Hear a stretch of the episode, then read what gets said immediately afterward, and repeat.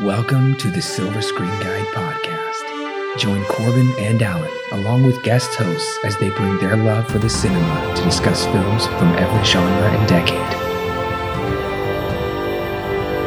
Learn about the history of the film, little known facts, and insightful explorations while they enjoy discussing your favorite film.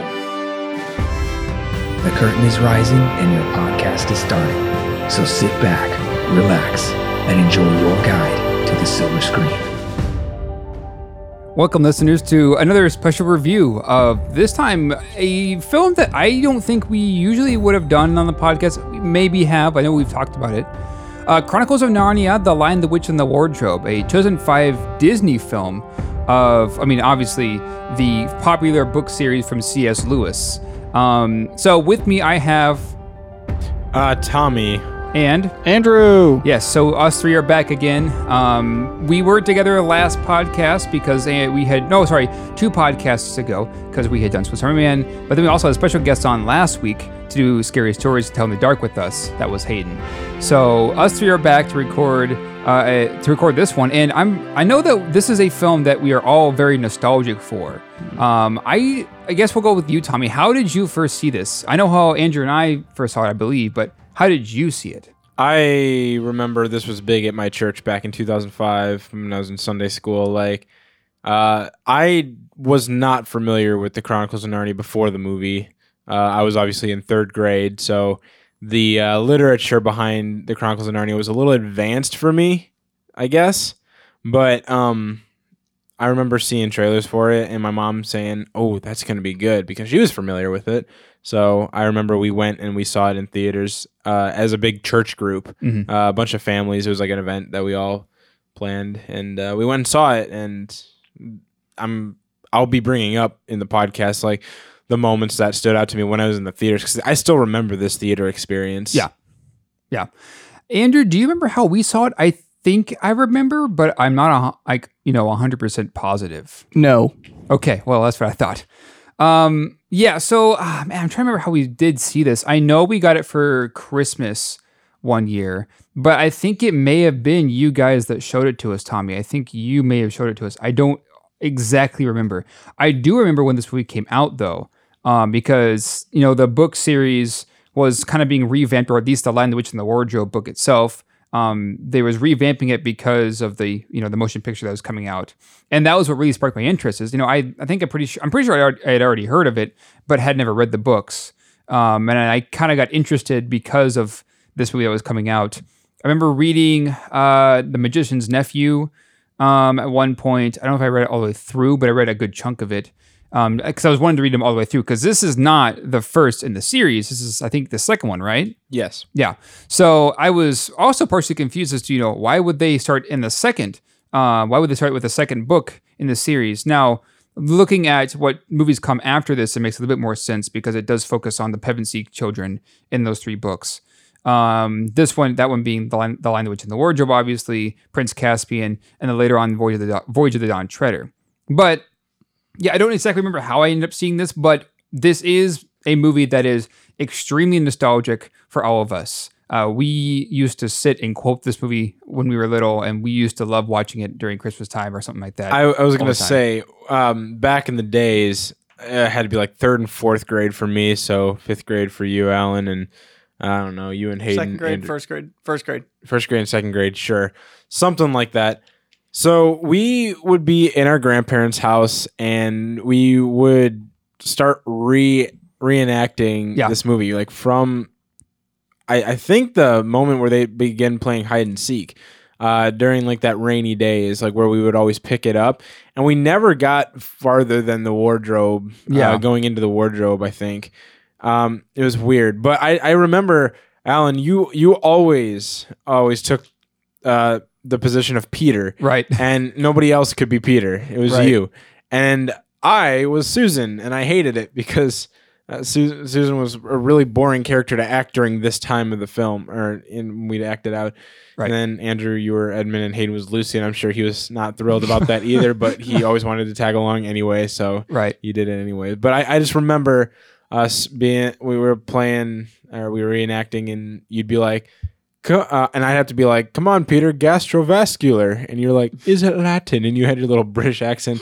And I said, "Yes," and then yeah, yeah, it was just something dumb that we did, but we love doing it. Yeah, I, I don't know how many times we've watched this as a family, a good chunk, uh, a good number of times, obviously.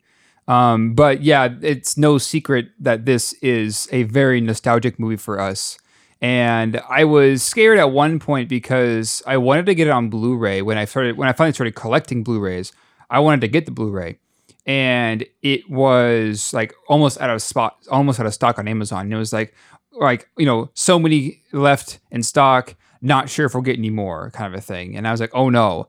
And so I bought one for you for Christmas because I think at one point uh, we both had it on DVD. Mhm. I remember specifically you had the widescreen version. I, I had two copies of the widescreen. you had two. Yes, That's right, you did. Yeah. I don't know why. I just I, they're still in our basement. Like I'll Yeah. go home and like to my parents' house and I'll look over and I'll see them just side by side on our movie shelf with all the DVDs. I'm like, why do we have two of them? Right. Yeah, and we always had the full screen version, but I know for a good number of years we used to watch it. It was almost traditional tra- tradi- tradition that we watched this before Christmas at some point, whenever, because that's when we were all together or during the summer or whatever. Yeah, this is a very special movie to me. Yeah, but back to my Blu-ray story. So I remember when it was like almost out of stock on Amazon. It was really cheap.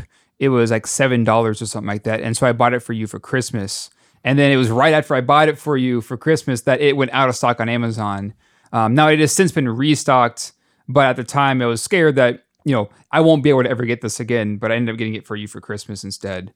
Um, so that I that I remember happening um, and being kind of a big moment because at that time we hadn't seen it for probably a couple years. It had been a while and I was so excited to get it on Blu-ray. I'm like, oh, you got to be kidding me! This is awesome. Mm-hmm. So, all right, well, we can go ahead and get into some scores and money here real quick because I was a little bit surprised, but not, I guess, not too surprised by what it ended up earning. Um, now it has a 6.9 on IMDb, um, which is a little bit lower than the rest of the scores here because a Metascore at a 75, Rotten Tomatoes at a 76%, critic score 61%, audience score, cinema score at an A plus, which is a big feat, and a Letterboxd score of a 3.3. So IMDb looks to be kind of the odd one out, although Letterboxd is, looks to be not too far behind that. Either way, the scores for this movie are looking rather high, which is very promising coming into a movie like this. Um, you know, given that this is a book based off of a Christian uh, uh, book author, C.S. Lewis, um, you know, it's I'm surprised that Disney was Disney picked it up and uh, was making a movie off of that. But it still did very well. And in terms of box office returns, uh, its budget was 180 million, which is about typical for a, a Disney movie of this caliber. Um, opening weekend, 65.6 million, with the domestic total of 291.7 million. Foreign markets at 428.8 million for a worldwide total of 720.5 million. So it did very well in the box office, which is again not too big of a surprise, given that it no, it's coming right off the coat heels of Lord of the Rings that had ended, I think, like a year before this, mm-hmm. right? Yeah, Yeah, and it's by Disney, right? So it's kind of like like the children's Lord of the Rings almost, which is a little bit. Inter- we'll get in, we'll kind of get into that a bit more in the spoiler section, but it's interesting to see Disney kind of hop on this train. And right after Lord of the Rings wrapped up with the Return of the King, they come out with Chronicles of Narnia, which is very similar in a lot of ways to Lord of the Rings. Yes, it is. Um, and you know the reason why they're so similar is because both authors were both in a literary group, a literary discussion group called uh, Inklings, and that they in London would um, go and discuss literature. J.R. Tolkien uh, and um, C.S. Lewis. Uh, so that's why we get a lot of similar our similarities in the in both Lord of the Rings and Chronicles of Narnia. Um, because well, for one thing, the trees. We talk about the trees a lot in Yeah. both uh, Narnia and uh, Lord of the Rings. The Ents in Lord of the Rings, and then the trees being messengers and spies and um, in uh, Chronicles of Narnia, which I'd like to touch base on later in the podcast because I want to know what your guys' take take is on why these two authors and really good friends uh, decided that trees were a big part of communication. Yeah. in in their books, but regardless, um, Disney, I want to say because you're you're saying it piggybacks off of Lord of the Rings. Yes, it did do a very good job, and because it was Disney, it had to be a lot more family friendly. Um, which you know is is fine. It it did great. Like the action, the intensity, the emotion. Um, it it it stretches pretty far for a Disney movie. Like it's It does, It, yeah. it c- this movie could very well be a PG thirteen with uh, all the action scenes and like the arrows getting you know people getting pelted with arrows or just the sword play, all that kind of stuff. Uh, the, the- even the the the, the practical effects of some of these creatures like this scared me as a third grader but yet it's it's PG uh, and Disney you know Lord of the Rings being PG thirteen and, and insanely um insanely violent for the most part like Right. uh, you you definitely see that barrier, but um, yeah, bravo to Disney for really uh, giving us something that we can both be completely entertained uh, and not thinking, oh, this is just a dumb kids adaptation of it, because it's really not. It's for everybody. It it it really works. Yeah, and it's pretty PG for battle sequences and frightening moments. Um, and yeah, I think you were you hit the nail on the head. This does kind of push that PG thea- or the PG rating. Um, now, I would argue that the, even the second movie pushes it even farther. Oh yeah, But I would say for a movie that's rated PG, and given what we have, especially with the ending battle scene, um, that does kind of you know hearken to some of Lord of the Rings like um, elements of it. It's kind of I remember being a kid when I was a kid. Um, it was a lot of fun watching this because you know I I couldn't watch I couldn't watch Lord of the Rings because it was you know a bit more violent than this. But this, based off of a Christian book author, uh, I was allowed to watch this. One of the very few movies when we were kids, Andrew, that we were actually allowed to watch. Um, and so I remember being like excited because it was one of the few movies where I could actually watch a battle scene like this and not have to, you know, hide it from my parents. So yeah, I remember at the time I was thinking I'm I was shocked that this is PG, and even today I'm still a little bit shocked that you know it did still get away with a PG rating. But uh, looking back on it, it while I think it did push it a bit, it's not something that I would say oh it's PG-13. I, that just feels wrong for me to say that this movie is a PG-13 movie more than it is a PG movie because it has nowhere near the level of violence that Lord of the Rings does. Although it does, they do come somewhat close to one another. All right, well, we're going to go ahead and start the spoiler talk now. So if you haven't seen Chronicles of Narnia, The Lion, the Witch, and the Wardrobe, I would highly recommend that you do. It is on Disney Plus, so that's a good thing. Um, pretty easy to get your hands on now. Like I mentioned, the Blu-ray at one time was hard to get, but it looks like now it's like being on Disney Plus, it's not hard to find. So you can always pause the podcast and come back later when you have watched it. And of course, we'll be here because, you know, modern podcast apps, they will save your place. But from here on out, this is now spoiler talk. So if you don't want this film to be spoiled for you, you can go watch it and come back. We'll be here. So that is your warning. It's World War II, and to protect her children, the mother of the four Pevensie children sends them off to stay with a professor.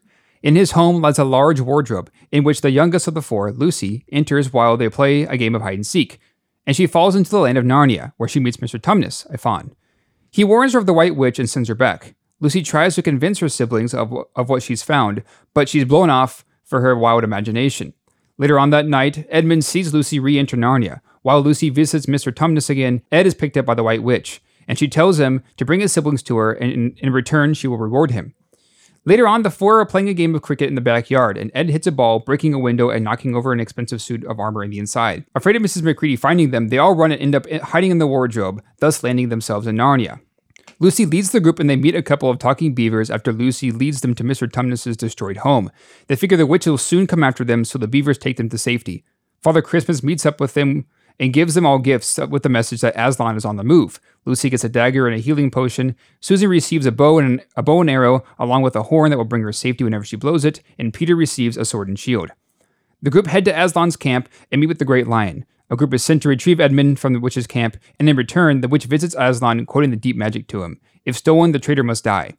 Aslan and the witch reach an agreement, and then that night, Aslan heads to the stone table and is sacrificed in place of Edmund. News spreads of Aslan's death, and his followers decide to fight anyways, led by Peter. Aslan and the girls head to the witch's castle and bring back all those who were turned to stone to aid in the concurrent battle. Aslan's men follow Peter as the two armies clash, and it's clear that the opposing side has the upper hand.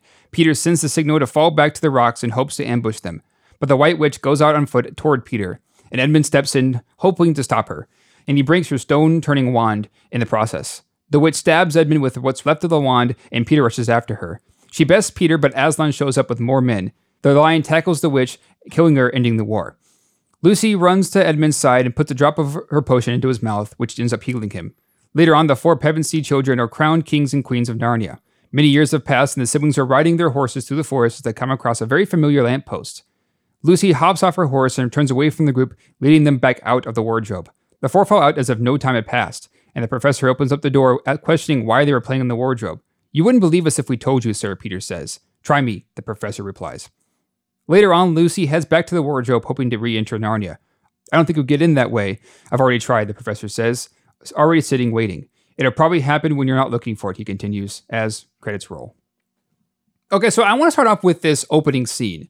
Um, because of everything else that we come across in this film, this is by far the most out, uh, I guess, the most disconnected or at least thematically disconnected from the rest of the film when it comes to its setting, right?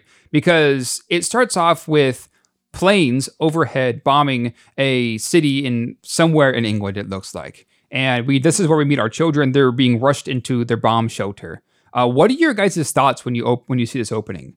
Um, because this is again something that's setting wise very very different from whatever from whatever else we're about to get into after the fact. So what are your thoughts? I, I guess I can start with you, Tommy. What are what are your thoughts on this opening?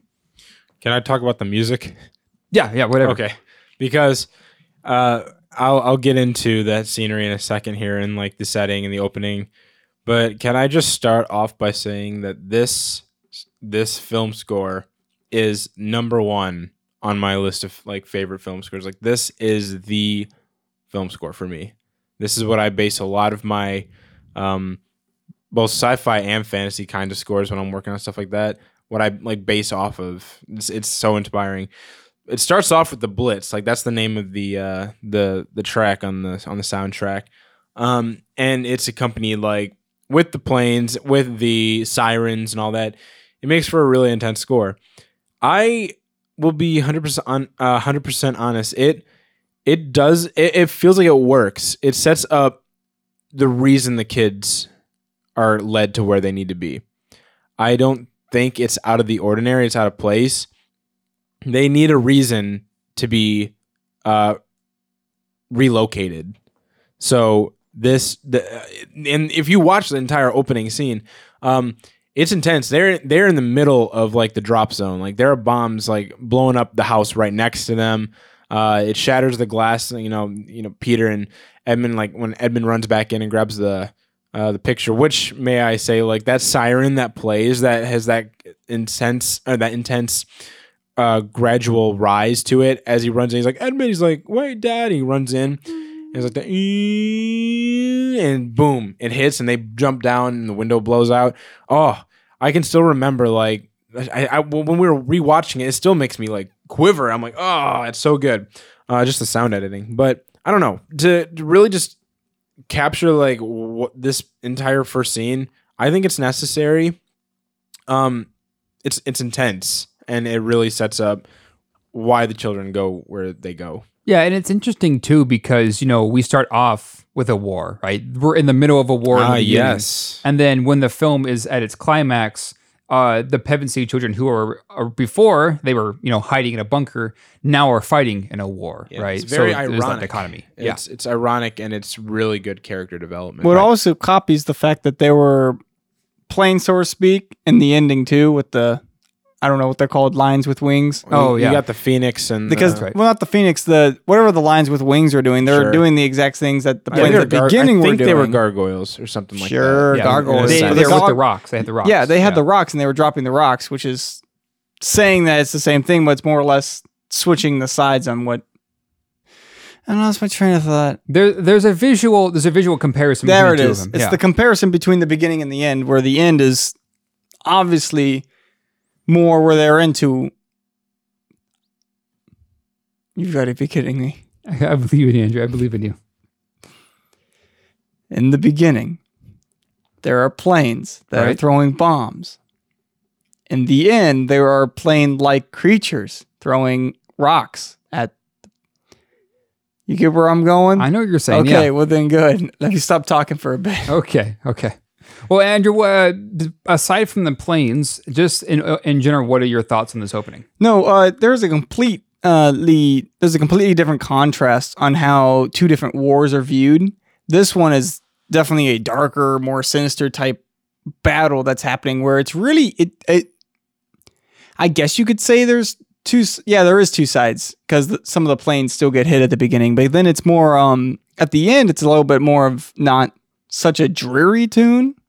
I mean, it's still a battle, so it's like more of a glor not glorious type thing, but it's more of a um an overture rather than a uh I don't know, Tom. It's more He- h- think about it this way I see the opening with World War II being man versus man, and then in Narnia, it's good versus evil, evil biblically. Yeah. Almost. fair enough. Yeah, yeah, and we'll, I, and we'll get into some of the more biblical themes because I think It- it's th- it's is a impossible to talk about this movie without You, that. you can't not bring up the biblical because that's what Right. C.S. Lewis did. It, Right. it was it was based off of uh, the story of salvation. Exactly. Yeah, exactly. So I think I think here are kind of my thoughts. I kind of mentioned it a second ago with you know that it is a war, and then later on there is uh, a, a similar war that's fought, but this time the Pevensie children are in it, right? Really quick, a set up who these characters are, right? Um, because when we first meet Lucy, she's like hiding in her bed, and Susan comes in and saves her, right? She's and as we find out later, she's the more logical one um, of the of the group, and Lucy's the more like um, his hospitality uh, of the group. Helping hand, very loving, Yeah, caring. yeah. Uh, Peter is very much a, a rule follower and is kind of like the leader of his four children. And I think that's why I also, when I was a kid, I, I looked up to Peter because I'm also the oldest of us four of us four boys, right? Um, or I guess of the I guess of all our cousins on the side of the family. Um, so I remember I remember really connecting with this character.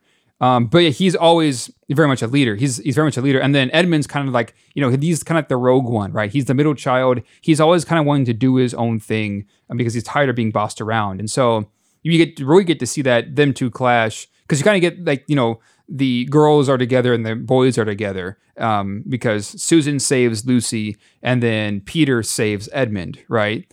Um, so you do get also get to see how Edmund like he wants that picture of dad, despite you know Peter and his mom and telling him just don't go back in the go get in the bomb shelter, don't go back inside. And then when he you know breaks that and runs inside, Peter's running after him, right, and calls him, you know, are you dumb? Why did you do that? That was so stupid of you. Um, you could have died, right? So you immediately you get to set up how these four characters kind of work in this world and how this war that's around them is kind of oppressing them, but they can't do much because they're children, right? Um, when in later on in the story, when they enter into Narnia and they find out the prophecy, it's the complete opposite. Without them, you know, there would be no essentially no Narnia. Um, if they weren't, if the prophecy, if there was no prophecy and they didn't end up going to Narnia, there would be no Narnia. Uh, it would all be under the control of the White Witch, and they're the ones who changed the tide of the war at the end of the story. So that's how I I, I found this opening. At first, when I first watched it many years ago, I was always a bit confused in this opening as to you know why World War II, why the planes. Looking back on it now, for this podcast, it makes a lot more sense to me. You know what this opening does for the setup for the rest of the film, and then also, of course, the climax. And so then after this, they of course they hop on the train and we get that opening title sequence. I want to hear your thoughts on this opening title uh, song because we both love it. This okay, I'm I'm sorry, but this entire score, every single track puts tears in my eyes. But this one this one really hits me uh, because of just having to leave home. Mhm. You know, I'm not ex- I'm not 100% a homebody, but I do believe in loyalty to where you come from and whatnot. And so when they they're forced to leave their home, they're forced to leave their mom for a relocation that'll keep them safe. And this this uh, track is titled "Evacuating London," and uh, it is it is sad. The context behind it makes this song, which is beautiful, very sad. Right. So they are saying their goodbyes at the train station, and this score is just top tier. And and uh, Harry Gregson Williams did not have to go this hard, but he did that for us. Um, but let me just say, when they're they're they're packing, and it's like not, it's kind of like a montage, I guess. It's a Yeah, yeah. it's a um, just kind of you know regular. I don't know what, what it is. It, it I, I'll just call it a montage. It's a traveling montage. It's a traveling montage, but you know it, it makes sense. And that that uh, ethereal voice, that's the one way, you know Oh, that yeah. part. Yeah. I remember in theaters, like my third grade just self just shut down. I was like, oh, and you know, like I got like goosebumps and just like, oh my goodness, that. And then the strings come in, and you know the ethereal voice continues. It it sets up like what we're about to get into. It, it sets up it sets up the emotion. Yeah. This is the most emotional song I think on the uh on the on the on the entire soundtrack with maybe the stone table being the second one. I it could be an argue argument, but the stone table is an 8 minute long uh, track on the soundtrack, but context behind that is a lot different because I th- I think that this uh, evacuating London is a more human emotion, while the stone table was more like of a biblically faith based emotion. Right. right. So you know we can get into that later, but really this opening train sequence, um, it, it's really sad, especially when the mom is going to each one of the kids. Um, saying goodbye to Lucy. Uh, everybody's crying. Everybody's in tears. It says bye to Susan. Try, she tries to kiss Edmund goodbye. He's just so, so, cold with her. He turns away.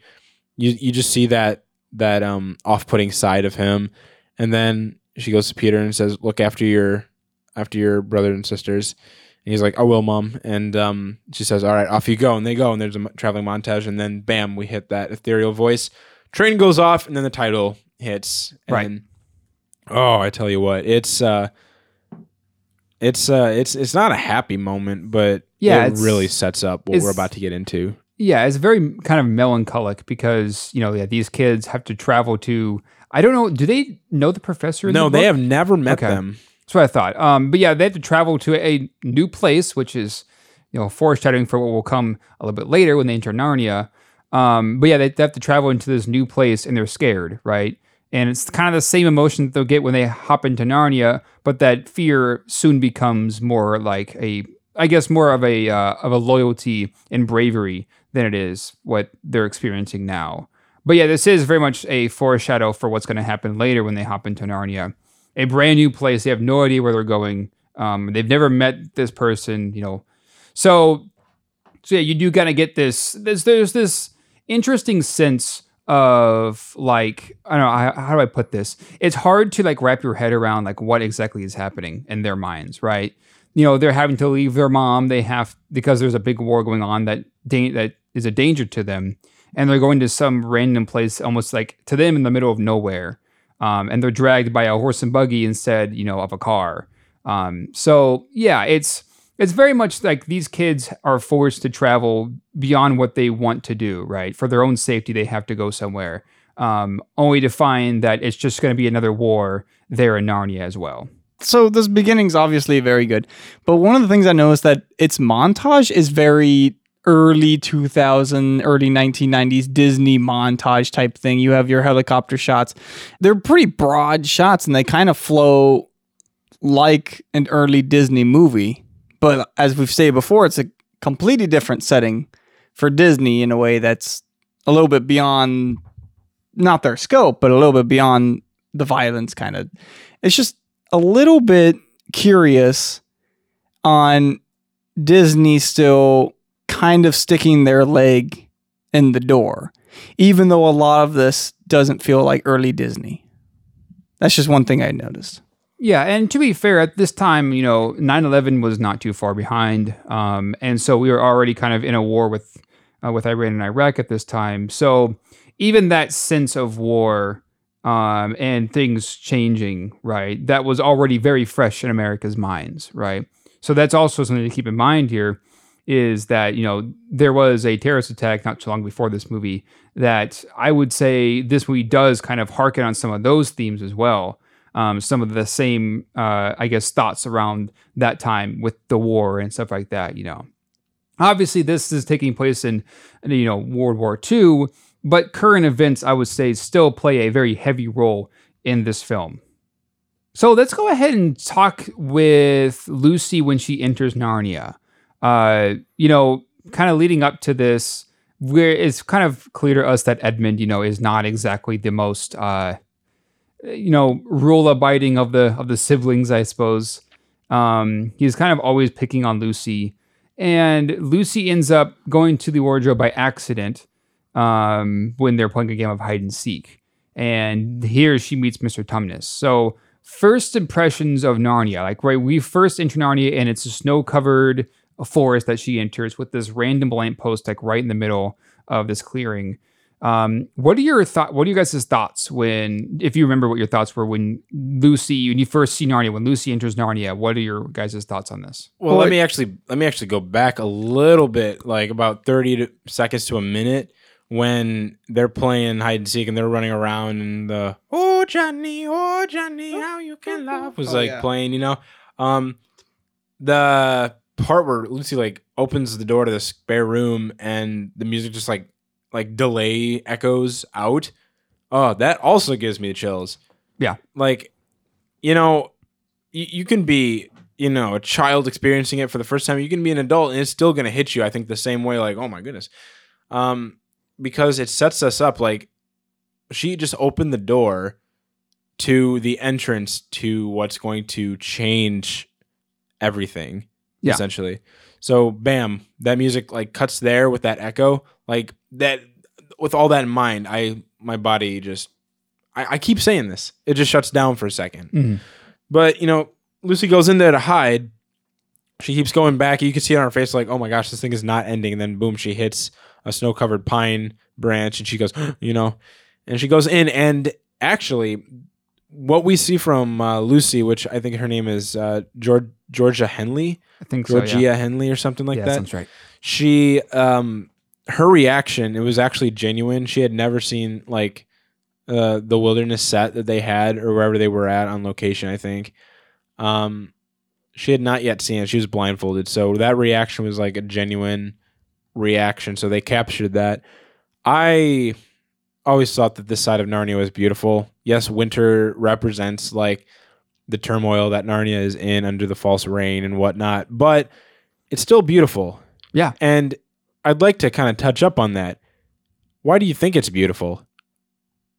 That's a good question because, like you said, it's it's under the false reign, right? It's Yeah. been this way for a hundred years, but it's like it's kind of something like um, it's something that was once beautiful, and even though it's essentially all dead, aside from the trees that you know are what are built to sur- surpass this, those being the pine, the pine trees, it's still very beautiful nonetheless, right? Even under a false reign, you know, it's still going to it's still going to live and prosper despite all of that. And of course, Aslan is going to be the one who comes back and really, you know, puts the rain back into the way that it's supposed to be. Mm-hmm. So yeah, it's I would say, and we can talk about this in a second, but the sets of this movie are they're all really gorgeous, right? Absolutely. There is clearly a lot of money being spent on these sets. Yes. Um, and of course, right here in this opening, when she when Lucy first enters it, I think really shows you know how dedicated Disney was to making these sets. Which again, for Disney, is nothing new, right? They are always you know going all out for their movies, especially ones that they have a lot of trust in,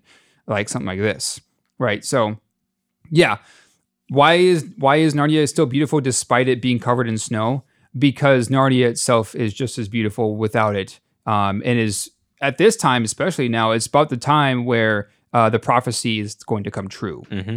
Well, let's talk about the music behind the uh, Yeah. Lucy exploring it for the very first time when she comes up to the lamppost right before she meets Mr. Tumnus. We've got like an alto flute, pan flute type of action going, and that I applaud the sound designers and um, the composers, the music arrangers, all of them, anybody in the music department, for coming to the consensus that yes, this is the instrument we need because it gives off that woodland vibe, like that um, that foresty, uh, mythical vibe. Man, it is beautiful. And uh, so she's moving, and um, I believe this during this time, this is uh, from the western woods to the Beaver Dam, like the begin or the no, no, no, no. That It's. Lucy mis- meets Mr. Tumnus. Yeah, yeah. Yeah, I should have known that. That was dumb on my part. Um, Lucy meets Mr. Tumnus, and you've got that pan flute going, and it just sets up the atmosphere. It it, it complements it well, and then obviously like those those uh, intense strings rise, rise, rise, and uh, because you hear you hear the scuffling in the in the tree line because it's Mr. Tumnus, and um, then they meet. Right. Yeah, it's that's kind of one of the things I've noticed about the music, especially here in this opening. It's very mysterious, right? It's mysterious to a point where, uh, you know, Narnia itself, especially now, and this will change later on when spring comes.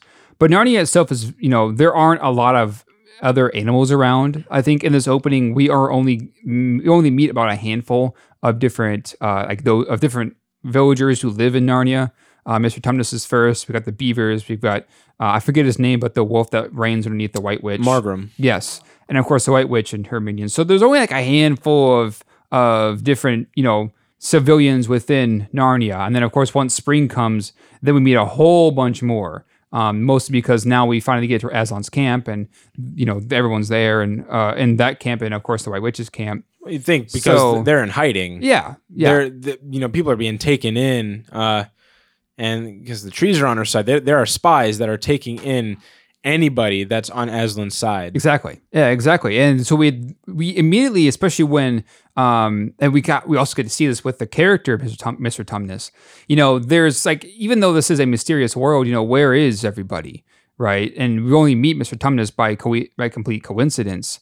And we get to hear from him who that, you know, it's the wicked or not the wicked witch, but the white witch who's kind of instilled this fear into all these people, all the people who live in Narnia right? To a point where, you know, he knows that even so much as seeing a daughter of Eve or a son of Adam without reporting it could die because of that, right? And he almost does it. He puts, you know, Lucy into a trance and almost turns her in, but then decides at the last minute not to do it of the goodness of his own heart, even though he feels bad, right? It's that fear that's been instilled on this land of Narnia, um, which also transposes back into our characters because they're in a very mysterious world, right? that the the White Witch has done this. You know, she's instilled this fear after reigning for hundred years, and nothing really has been happening for those hundred years because she's you know she's assumed complete control over it. Um, you do get this sense of like mys- mystery, but also fear at the same time from all of its residents. We're going to talk about James McAvoy's performance. Yeah, yeah. James McAvoy is It's my first first time ever seen James McAvoy on screen. Yeah, I know him. I think people mostly know him now from being the main character or a the main villain of Split. Mhm. Um, but yeah, he played Mr. Tumnus first. I didn't realize. I forgot um, that he had played this until uh, he showed up, and I was like, "Oh, that's right. Mr. Tumnus is uh, played by James McAvoy." Yeah, he does a great job. I really like Mhm. his performance. Um, the he plays a perfectly good superstitious fawn. It they the, uh, he and Lucy hit it off immediately. They go to his house, and um, then he pl- uh, well, I want to touch up on why. Uh, more of his character development goes with when Lucy pulls up a picture of his father on the nightstand or on the on the coffee table or something. She says, um, "He has a nice face. You look a lot awfully like uh, awfully a lot like him. Mhm. And Tumnus is, you know, to him, not really to himself, but in, within earshot says, you know, ultimately, no, no, I'm not really like him at all. Actually, this Yeah. goes to show that her, his father was probably, you know, he fought in the war, so he was probably brave, and I think he's feeling guilty, thinking, no, I'm not a lot like him at all. We can see, okay, he's timid, superstitious, he's a coward, probably because you, you see that coward come out. He doesn't fall through with you know bringing Lucy to. Uh, actually, no, I'd say that's more of a bold, a bold thing to do. Um, but yeah, Mr. Tumnus, like James McAvoy, he sells that, and um, I enjoy watching his, him progress to the point where he plays Narnia a Narnia lullaby, which Yeah. is another. I'm I'm just gonna say it now. I'm, I love every single track on the soundtrack, so it's it's beautiful and it's genius because um, the instrument itself is a two uh, a two toned instrument. Mhm. So you know you and as you're playing it, you have the two uh, uh, the two necks, I guess that comes out, not the necks, uh, the two shafts that come out, I guess. Um, and um, you play it, and you have one note that just stays monotone, while the other has like the moving melody, and that's a genius um, concept for an instrument. I think. Yeah. I think it's really cool. Yeah, I think it's one of the things too, especially in this scene, where I notice like they're using instruments that you not you don't usually hear, right? Um, now, whether or not they actually use that instrument that he plays um, as an like, as part of this uh, actual recording for the score, I would say I doubt it. Well, Um, it you you can't have two passages of air going Right. into two different things to have one play a, uh, a monotone note while the others play. I don't know if you can actually. I don't want to say you can't. Um, because I may be a musician and composer, but I don't know, um, I don't know the mechanics behind woodwind instruments super well. But I just feel like that's near impossible, and to make it sound as good as they did, Right. obviously. So it's all it's all sound edited, it's all sound creation, and I'd say it's two um two pan flutes once again. Right. Or, or some kind of woodwind instrument that they, you know, put together. But it's beautiful nonetheless. Yeah. And um it knocks Lucy out. She's nodding off, looking at the fire, and uh Aslan projects into the fire and Mr. Tumnus realizes what he's doing. Right. Yeah, and we find out like shortly after that, um, like the next shot, that he his plan was to turn her into the White Witch, but uh, he had kind of a realization from the apparition of Aslan coming from the fire not to. Right. Um, and so that's when he has Lucy. He uh, shows Lucy back to the lamppost and has her escape. Now, this won't be the first time, um, or this won't be the reason why he his house later it gets trashed and he gets taken and taken prisoner. Um, that's because of Edmund's fault. When Edmund comes into the picture next, uh, the next time around, uh, you know, we do get to he does kind of give away, you know, what Lucy had told him, kind of by accident. Um, but at the same time, you know, it's it's kind of his fault that a lot of the things that happen to the Pevensie, the Pevensie children um, do. Right? It's it's partly his fault, partly because he was drug in by the White Witch, and then um, also because he is again the youngest of the th- of the four of them, and feels as if he's like the lowest of all of them. Right? And so he feels like, well, now I'm given this sense of power with when I'm with the White Witch, right? Mm-hmm. And because of that, It's- able to turn against them in some ways. It's literally like temptation. Yeah, yeah, it is. It's um, false hopes that the White Witch, who is a deceiver, like Satan, Mhm. does in reality to each and every one of us, Right, because tempting when us with a better sense of reality, right, which is sinful. which is interesting too, because the first time you meet the White Witch is when she runs in, or Edmund runs into her. Right, that's the first time you meet her. So it's kind of I, I I don't know. It's kind of hard to say if we know who she is immediately from the beginning. Um, but of course we find out later who she really is. But you're, you're right. The first thing she does is she convinces Edmund to be on her side, right? And she says, I can give you anything that you want, so long as you bring me your siblings, right? Like she shows him, I have, she has like this magic potion um, that can make a hot cup of, uh, I don't know what it was was. hot chocolate, I believe. Hot chocolate. Okay, yeah. And if she asks him, what do you want? Like, what do you want to eat? And he says Turkish delight. And there's Turkish delight automatically for him, right? So immediately, uh, he's given this sense of power because she's wanting him to bring his siblings to her, right? And he thinks that he can do that, um, while also showing, you know, that she will give him anything that she wants, so long as he follows her. And we find out a little bit later that when he fails to bring her the siblings, she immediately turns against him and throws him in jail. So you're right. She between her relationship with Edmund is very much on the on the side of temptation, where she was promising him, "I will give you all of this as long as you follow me." And when he doesn't follow through with that, she doesn't. She's not very sympathetic. She's the complete opposite. Can I just say that uh, Tilda Swinton knocks this out of the park? Yeah, I mean, she's There's a very no better. There is no better actress I think that could have pulled this off. she's a very talented actress, especially now with more recent movies that she's been in. I'm I've been impressed by her, even though Corbin and I weren't too big of fans on Suspiria. I, I remember I, do remember praising her acting for in that movie. Yeah, no, she, sh- she can make your nerves very unsettled. Mhm. She knows how to. Uh, it's just her facial expression because she can have. Uh, she doesn't have like really any emotion. You can barely see any emotion in her Yeah. face. It is stone cold throughout like the entire movie, even when she's mad.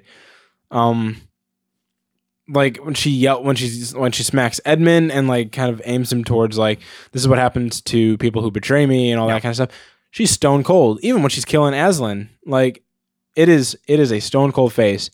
She is just man, I don't know how to Yeah. explain it. She's Unsettling. yeah, she's unsettling and for me unforgettable because I don't know of anybody else who would have been able to play the White Witch to a degree like Tilda Swinton because Tilda Swinton she has like she her demeanor in this film really gives off that she is the villain of this film, right? And so I yeah I agree with you. I don't know if anybody else and again this very well could just be nostalgia talking. I would very much I you know would not be surprised, but I don't know if I would if I could see anybody else taking the same role I um, don't and, think can and either. pulling it off. Well, the thing is, I I feel like any other actresses that came in would try to add like that really sweet side that she first comes off as, like as a more like more soft. But even even when Tilda Swinton as the White Witch is like trying to be soft with Edmund and like course him in, she is still very unsettling. Yeah. and she's because she she asks him where he's from and who he is. And once she makes that realization, she becomes like, Edmund, you're so cold. Come and sit with me. And then you have that shot like over the shoulder where she she turns around and the music kind of goes like or something like that because Yeah. she she's like, oh my gosh, okay, I got to do something about this now because of prophecy. Um, because going through her head, it all works out. She plays it off perfectly. Yeah, yeah, exactly. So I do kind of want to, uh, I guess now that we're talking about Edmund and like his struggles throughout this film, right? He's struggling with, you know, obviously, well, as we've already talked about, his character, it, he feels like he's below his four siblings, right? Um, and so he's very easily tempted by the White Witch, right? And so that kind of becomes his big character growing moment is for him to break away from that temptation that the White Witch brings him, right?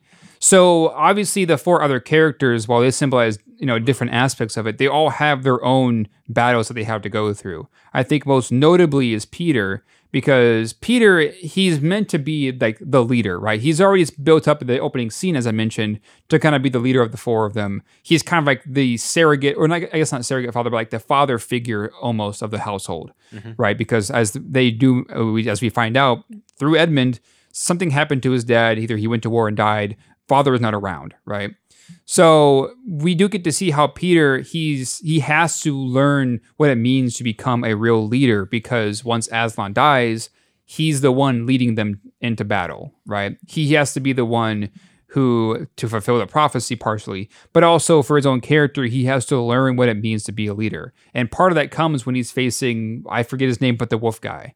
Um, Maugrim. yeah, Malgrim. When when they first face off, it's the they're on a bunch of ice next to a waterfall that's about to collapse, right? And they almost fight there, but Peter decides to run away instead of fighting um, at that instance. And not too long after that, he has he is forced to fight Mal- Malgrim. Yeah. Yeah, he's forced to fight Malgrim, um, and he and he ends up winning, of course. Mhm. So that's just like part of the some of the steps of him getting the tools now to become a leader. You know, reaching that step where he knows what his calling is and fully fulfilling that with the ending of the climax. and we can we can build on that character development with a scene prior like right as edmund comes out and um because lucy and edmund find each other in narnia right after the white witch leaves edmund with his task to bring his siblings. Um you know right on cue lucy comes out she's like edmund you got in too isn't it wonderful? and all that kind of stuff. So they they leave and um they they go they wake up susan and peter well lucy does and she tries to explain like Edmund went there too, and they look at Edmund and he and he's like, I was only playing along. Yeah. Like which I, I wonder why he says that, because if he's tasked to go bring them to the White Witch, Well, I, I, I, think he's trying to fit in with the older crowd, with Mm, Susan and Peter, very- because that's where he sees himself to be. But then when he's all alone, obviously he's going to be who he wants, not who he wants to be, who he wants to be, not who he needs to be. sure. Yeah, yeah. He's. Sure. Ve- I see. You know his. I, I I do agree with you. I think part of it is you know why would he say that if he wants to get them to come to Narnia, um, but I think to It's that Andrew's battle point, of acceptance again. yeah, to and yeah, and to Andrew's point too. You know, he he's kind of given this into power. He feels more powerful over Lucy, Mm-hmm. um, who is kind of the baby of the family. Yeah. Um, when they ask him, you know, is this is this true? You know, and he has the he has a chance to do so, um, and to tell them the truth, or to just you know completely lie and say no, she's actually just you know messing around. She's her imagination again, right? And so whatever he, you know, thought was going to happen, it probably backfires in his face because, you know, you know, Peter and Susan like roll their eyes when Lucy runs away crying, and he sh- Right. and Peter shoves him into the bed, you know, and takes off after Lucy. And then uh, this next scene's pretty important because we first see the professor for the very first time. Yeah. And uh, let's touch on the professor really quick. Yeah, so I think he we have, we talked about this. The three of us we talked about this before the podcast. Uh, he we find out we kind of find out here. Uh, we find out it's pretty much told to us later on. He's been to the the wardrobe before. Yeah, right. He his name is Digory Digory Kirke. Yeah, that's it. Mm-hmm. Digory Kirke from The Magician's Nephew. Right. He he has been to Narnia before. Right. He is now like a 70 year old man, but back in his boyhood, he has been called to Narnia before. Now, I don't think the professor is actually related to the kids.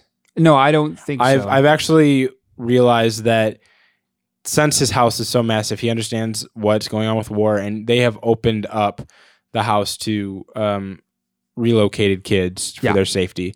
I, growing up, for the longest time, thought, oh, okay, this is like all one big family. Like this family is being tied into Narnia. That's not the case. right. It is who is being called to Narnia. It doesn't matter if they're blood relative or not.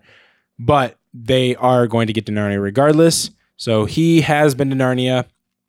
And, you know, 60 years later, he's been trying to get back in, but his time has been fulfilled. Right. Or so he thinks. I believe he goes back in the last battle, if I remember correctly. But his time has been fulfilled. So when he hears, when he's having that private meeting with Lucy and Peter in the middle of the night, he's in his study and whatnot, and they're like, and Peter says, she believes she's found a magical land in the wardrobe. Either he says that or Susan, and he immediately like perks up. He's like, "What was it like?" And they're like, "You don't say you actually believe her." He's like, "Well, why not?" And then blah blah blah blah, and then he says, uh, "This this very important line that will stick with both of these kids. She's your sister, isn't she? Your family, and you might you might as well try acting like one." Right.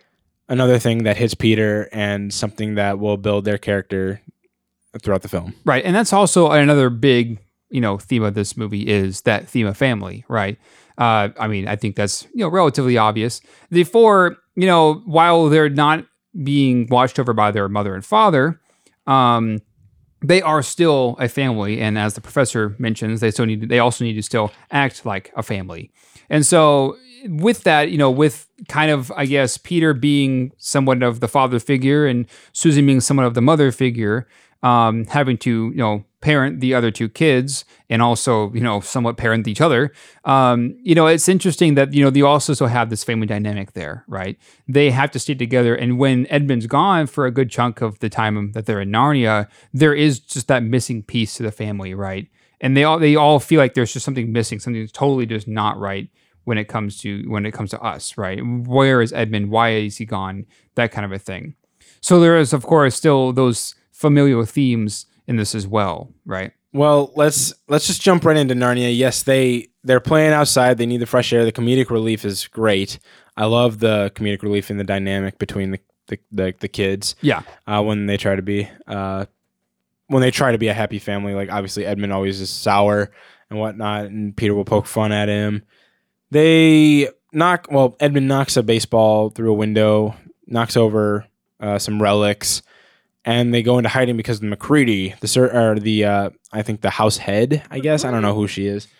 Um, yeah. She's kind of like a like a secretary uh, Yeah. maid kind of to the professor. Right. She she uh she's coming after them, so they they run. They're in hiding. And let me tell you something. I we had the video game growing up for GameCube. This was a huge level. This was an intense level. Like you had the Macready head uh, at the top center of the screen, it was a countdown. You had to find a place to hide. You had to break boxes to get down a hallway. I loved it. Uh, And I'm just I wanted to throw that out there. And if anybody's listening to this podcast and has played this, uh, yeah, um, I'm with you. I I've I've been there and I understand like the intensity behind it. But um, they get into the wardrobe and this is their calling into Narnia. They have found their way now into Narnia, and um, let's actually talk about uh, their reaction together for the first time. Yeah, and and it bef- right before that too. It's it's kind of you know fitting that it's partially the younger kids who lead them into Narnia, right? Oh yeah, Lucy was the one who kind of you know was trying to convince them to get in and, to like or to kind of trying to convince them that it was real. Of course, they didn't believe her. And then Edmund was the one who was like, well, come on, are you coming in? Um, which we know he's also partially trying to get them to the White Witch. Yep. And Susan's like, "You've got to be joking," but they Yeah. have no options. There's nowhere to go. They're in a dead end. So they Exactly. go in. They hide. And of course, the older kids are like, well, I guess sorry isn't exactly going to cut it, is it? Um, and so they have a little bit of fun. And of course, you know, Edmund is kind of the odd one out here in the situation. Um, but I think this this scene too. This also shows like how beautiful some of the sets or and some of the, the filming locations can be. Um, because you have this shot. I forget if it's with the beavers or not, but they're walking across like this almost like this natural bridge, right, Mhm. of, of these two rocks. Um, and it's this really vast, uh, snow-ridden like mountain and forest. Oh yeah, this is after Edmund like takes off with the White Witch, and there That's right, yeah. they they can see uh Cair Paravel over the um over the like the frozen lake, Yeah. and whatnot.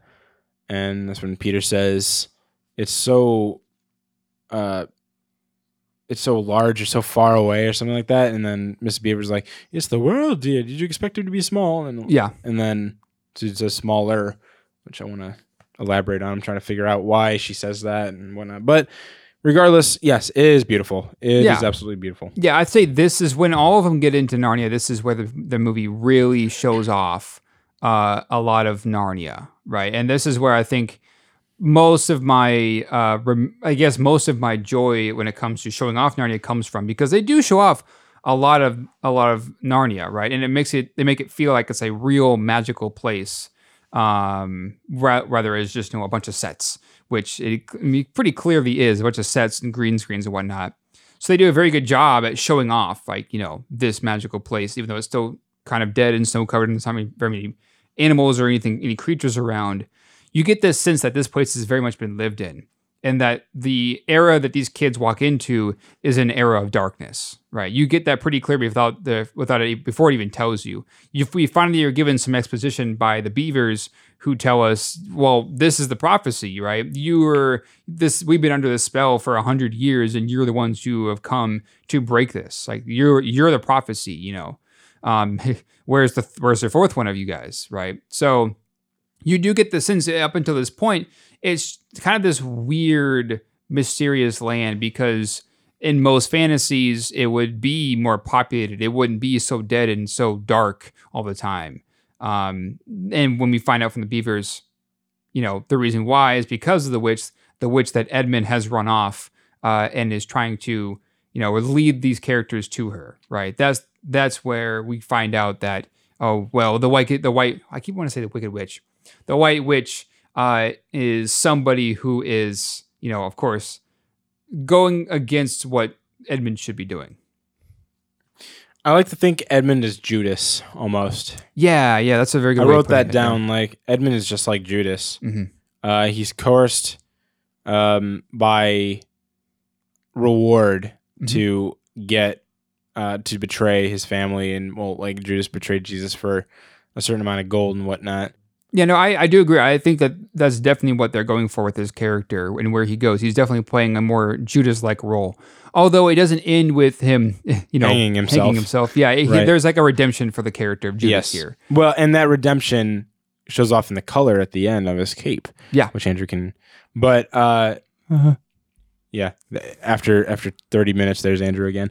Um, but let let me just say, uh, we've we've talked about the beavers like briefly, but like yes, they they're introduced to the beavers. They go to the the beaver dam. The Edmund once uh, once again like he betrays them. He leaves from the beavers dam, and the beavers are like, "Tell him the prophecy." And it's like, has Edmund ever been to Narnia before? When they realize it's gone, Mhm. they look over the frozen lake to where the White Witch's castle is, and they see Edmund walking into the castle, and Right. they want to go get him, but they can't. Um, and then Edmund gives away their position. Let me let me just say, this movie really quickly has jump scares, but they're effective. Yeah, there is They a work. few of them. Yeah, there's there's a few jump scares. They're not, I guess, jump scares in the traditional sense. No, But they're there. They are definitely jump They work. Yeah. they they seriously work.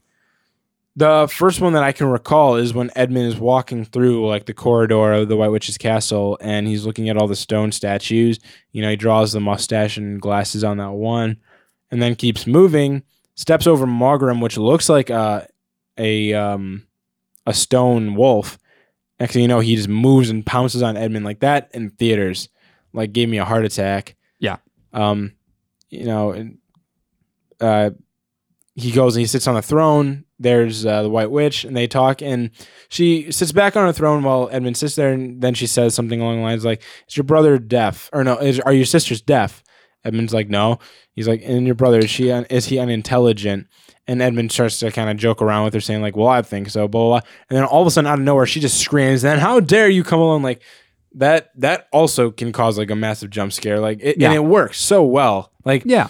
These are times where like jump scares actually work for me. Yeah, and it's and we do get here we see you know that uh, what exactly the White Witch you know what what exactly her plans are. Like this right? is like like her intentions, like her personality. Like, oh man, okay, she's she's scary. yeah, she's scary, and we see like I mentioned a second ago when Edmund fails to give to her uh, what she had asked for, how quickly she's willing to turn on him. Oh yeah, Right. Yes, And so after this, she locks him up and she locks him up with Mr. Tumnus, right? Um, which is kind of funny. Uh, and Mr. Tumnus, he even, uh, no, no, sorry. Uh, Miss, it was Edmund who does try to like protect Mr. Tumnus too. When, when the witch comes in and is talking to him, like, where are your siblings now? However, he he gives away the position of his uh, family. Yeah. than he does. Then they but, like that's more uh, drastic than just saving a stranger. Exactly. Yeah. Yeah. So it's, you do get to see, and of course, Mr. Tumnus is dragged out of there in that same scene. Um, by big man. by, by, by a big man. Yeah, that, that orc or ogre comes in and we're all like, big man, Yeah. big man. big man. yeah. But it's all practical. I love the costumes in this movie. Yeah, I really and- do. Well, let's go ahead and talk about some of the special effects in here. There is some CGI. Obviously, uh, Aslan, for the most part, is mostly CGI. Uh, Mr. Tumnus, his bottom half is oftentimes CGI. If there's like a close up, it might not be. Um, but they do a really good job uh, seamlessly putting together uh, what is and is not CGI. Now, by today's standards, you can definitely tell what is and is not. But I still think it stands the test of time. it does still stand up rather well, all things considered. Um, there are still some interesting choices when it comes to CGI. Um, um, like you can tell what is and is not, obviously. But you are correct. Uh, they do a rather good job at uh, you know making what CGI they did use is still something that still looks good even by today's standards. While you can still tell what it is, it doesn't look like it's it doesn't look bad from like a 2005 perspective. Right. And they also use a lot of green screens at times, Oh, but they have word. to. Yeah, let's talk about that so we can get Andrew talking here. Uh, there I'll- are a yeah, I'll couple let of Andrew moments. cover this. There are a couple of moments that the matting is uh, not great in this movie, and I'm guessing part of that is well, that's definitely because of the Blu-ray quality here. Yeah, uh, sometimes when it becomes more high def, people can notice where the imperfections are. Whereas a lot of the times, the first thing you could get it on was standard definition. So, right. obviously, um, some of the lighting between our characters and our green screen is a little bit off. You can see some. We tried to figure it out uh, when they were walking away from the stone table. Before it cracks, there was the blue outline. Yeah. Even though they were It's wearing like a blue, outline, and like a blue haze, a blue Lucy- haze, something along the lines. Even though Lucy was wearing like a light blue tunic, it was a little weird. Um, most of it's just like the dynamics of lighting is just a little bit off when they have a green screen. Uh, a lot of their faces kind of look flat. I mean, this doesn't this doesn't happen every time, but like for some of the bigger shots, some of the wider shots, a little bit of the close-ups, but most of the wider shots, just the lighting is just a little bit off. It, that makes their face look flat, and then the background is just either like a little bit darker, so it just kind of like obviously you can tell it's there. And then our f-stop for whatever reason, which is our aperture, which shows how how much is in focus. So like a large aperture means that there's going to be a lot of stuff that's in focus, and they have they're really weird on it at some points with the green screen. So it's Yeah. either like you can see where they were trying to blur it, and then it gets like not blur again. But I you say blur, it's more bokeh, but it's just a little bit off at times. Yeah, I know. but then again, it is this 2005 era, which obviously it's like the CGI is beautiful on those green screens. It's just the technical side of getting it to the gr- getting it to match the green screen is just a little bit off, and every once in a while. Yeah, and I know that it's not as bad when it gets to the spring section of the movie. Um, but in I, when they, oh, it's, I definitely could tell with the older kids. Well, I can under I can understand. Yeah, That's under- where I saw it most is when I could see like either the comp the composite of Lucy, uh, not Lucy, but Susan's hair against what looks to clearly be a green screen or a blue screen behind her Yeah. is not great. Sometimes the arrows also kind of bleed into each other. You have that outline that that matting outline that kind of bleeds in. doesn't doesn't catch everything. Yeah, it's it's very much a something that we noticed again could just be because of the Blu-ray quality that we're seeing this on. Uh, it's something that I unfortunately know unfortunately had noticed, which you Well, the do. the one thing to note is that during the winter time, it was always pretty much cloudy, and when it's cloudy, it separates all that light and pretty much makes it kind of balanced lighting wise. So and that's what they were going for was some equally lighting. Like if it was just a close up, then they were they would just equally light the light because that's what it would do in a cloudy time. But then to get that background going just right, it's the lighting's just a tad bit off. right, yeah, exactly, yeah. It's again the in some ways this movie still does stand the test of time, but in other ways not so much. I think it very much does. Uh, a lot of the CGI is really good. It's Yeah. a lot. I mean, most of it's practical, which I always enjoy practical over CGI. But then the CGI that they did have, like Aslan in 2005, is beautiful. Yeah, and for- some shots, the one shot between him and Peter when they're up on the uh, the hill, oh right yeah. right before the wolves attack. Yeah. Aslan looks beautiful backlit. That's- It literally took 10 hours per frame to render him. Well, yeah, in 2005 they didn't have the the beef they did, That's but they were still doing stuff like this. So just the rendering just took forever. I Yeah. mean, didn't it take like, because we're going back to the 90s here, like 400 hours for the dog in Toy Story? something like that. It was something stupid like Oh, that. 400 hours. And Well, you then see how atrocious that thing is? Well, then again, that was that was back when they were just figuring out how to get characters to look like VeggieTale characters because they were still back behind VeggieTales back then. That's Yeah. very true. Yeah, Veggie- at the time, VeggieTales was the only like mass-produced uh like, Animation. series for animation. Yeah, but they didn't have arms and stuff. No, it that's is- where yeah. Pixar. That's where Pixar took off. But yeah, yeah. But okay, so I do kind of want to skip ahead. Um, I want to skip ahead to the Father Christmas scene. Ah, yes. I have a lot to talk about here. Yeah, they believe they're being chased by the witch. Um, come to find out, that's not the case. Uh, it's actually Father Christmas, and he has gifts for them. You know, as I mentioned in the plot summary, uh, Lucy gets a bow and arrow. Uh, Mhm. Oh, sorry, Nope. not Lucy. Susan gets the bow and arrow. Lucy gets the potion and the dagger, and then Peter gets the sword and shield. Right? Oh, of course, they kind of align with you know what their their character and their character traits. Right? Lucy uh, is more, very much a caretaker um, rather than she rather than a fighter. So she gets the healing potion and a dagger, and uh, and Susan, who is more logical in thinking and is smart, gets the bow and arrow. And of course, uh, man, these names. Peter, and of course, Peter, being the leader of the group, he gets the sword and shield, right? And Edmund is gone. I, I, if I remember right, he does, Father Christmas does bring that up, right? Um, but those are the gifts that these characters get, right? They're they very much match their own character personality and what they will grow to eventually become by the end of the film. And people might think like, what on earth is Santa Claus doing here? And why is he coming at this convenient time? Yep. This movie sucks, blah, blah, blah, blah, blah. No, actually, I because growing up, I was I always thought like, is this just like a weird lazy way for them to get like their weapons or something or their purpose? I, I growing up, I never understood why. Well, he, he's called Father Christmas so that both um, American children and British children could uh, relate to a Santa Claus like figure. Right. They just figured out, oh, this is like Santa Claus. But you think like, why is this fictional character like in this fictional world? Like, what's happening here? Well, I've actually real I came to the realization that um, that Father Christmas symbolizes the benevolence and bounty that Christianity has to offer. Yeah. And because of that, these kids get the gifts that like what God gives us, the gifts that we get uh, to use to overcome the sin in the world, essentially, and which is in this case the White Witch in Narnia.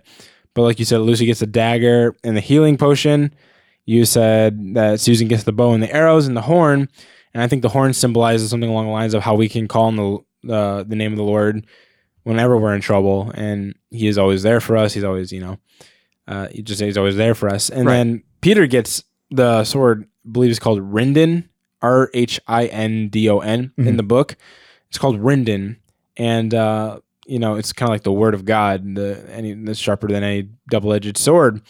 Um, so he gets the sword and the shield, like almost like I don't know, maybe the armor of God. I don't know if that's not as deep as, or like if that's not exactly what C.S. Lewis meant.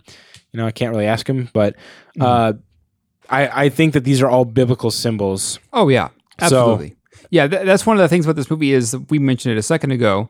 Uh, this is very heavy on biblical themes, right? Oh yeah, And I would say that uh, as you were talking about, this is you know one of those moments, you know, uh, where you know Peter gets that sword and shield, right? Whether it be a symbolic uh, link to the armor of God, or if uh, it's something completely different. Either way, I think it's hard, uh, just in general for this movie, it's hard to walk through this movie, at least for me, and not see these biblical themes, especially with the character of Aslan, right? It's pretty clear that with Aslan, when uh, he sacrifices himself for Edmund and then comes back later that night, it's uh, I'd say it's hard to see. It's hard for me to look past that. It's a very as a symbol of the death of Christ and the resurrection of Christ. Right. Right. That's pretty pretty obvious. And of course, knowing who C.S. Lewis actually is, that is what he was going for in the first place, right? That's his whole goal with this story is to bring in biblical themes, but tell it in a more Lord of the Rings style uh, of of a story, right? Um, so yeah, it's it's kind of hard to look past this movie without mentioning these biblical themes.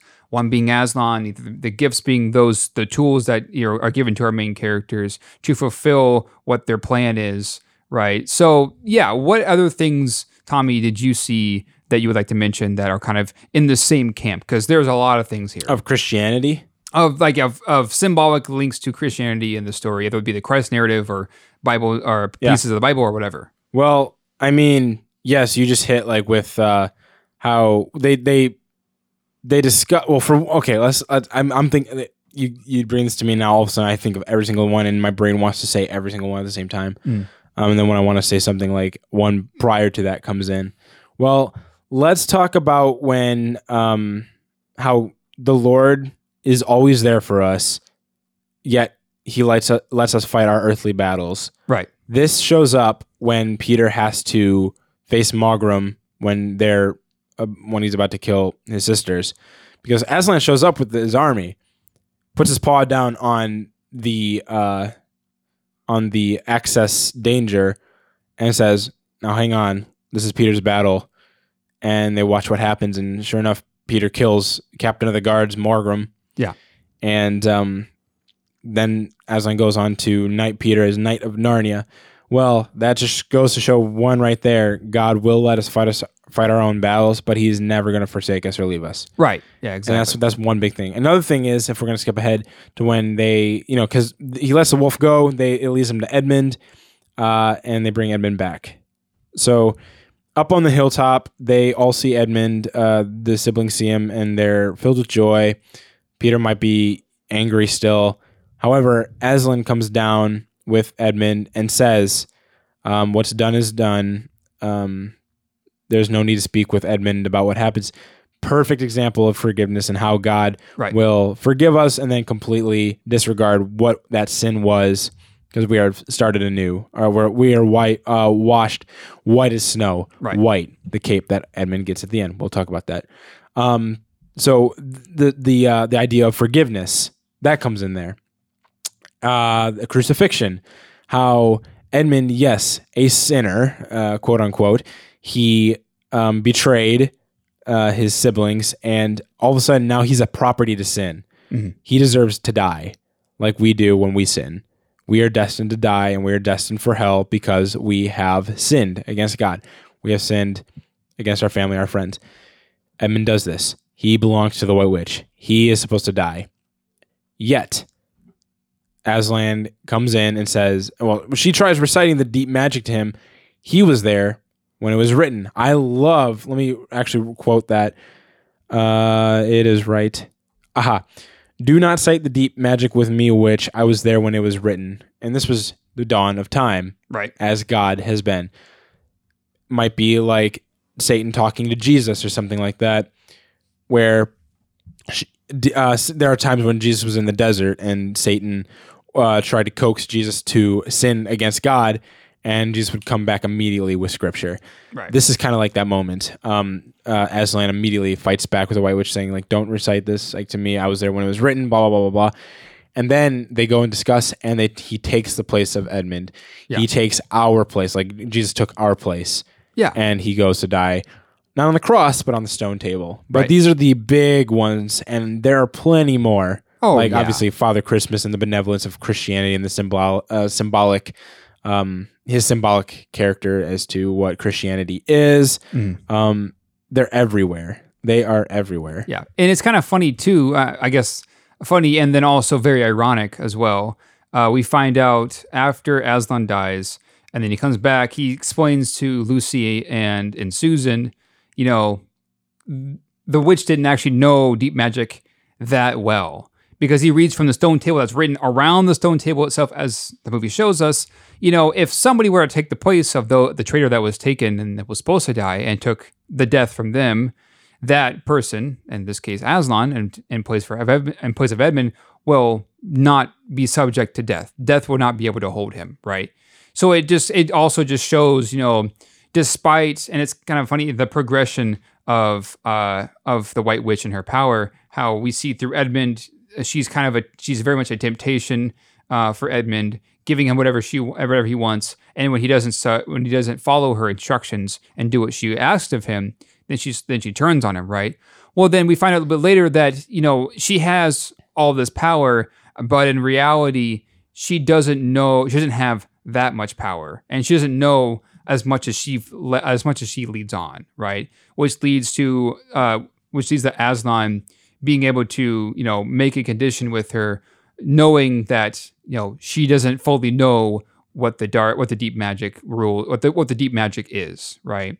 It's ironic that at the end of the story she you know didn't realize that if Aslan takes Edmund's place, sh- you know the king Aslan will be gone and out of my out of my hair, right? Yes, but only for a short a short while before the deep magic, you know, the rules that are that are set forth, he will come back to life because that's he's not the one who should he's not the one who should die, right? It should have been Edmund, but he took his place, Right. so it's not going to happen.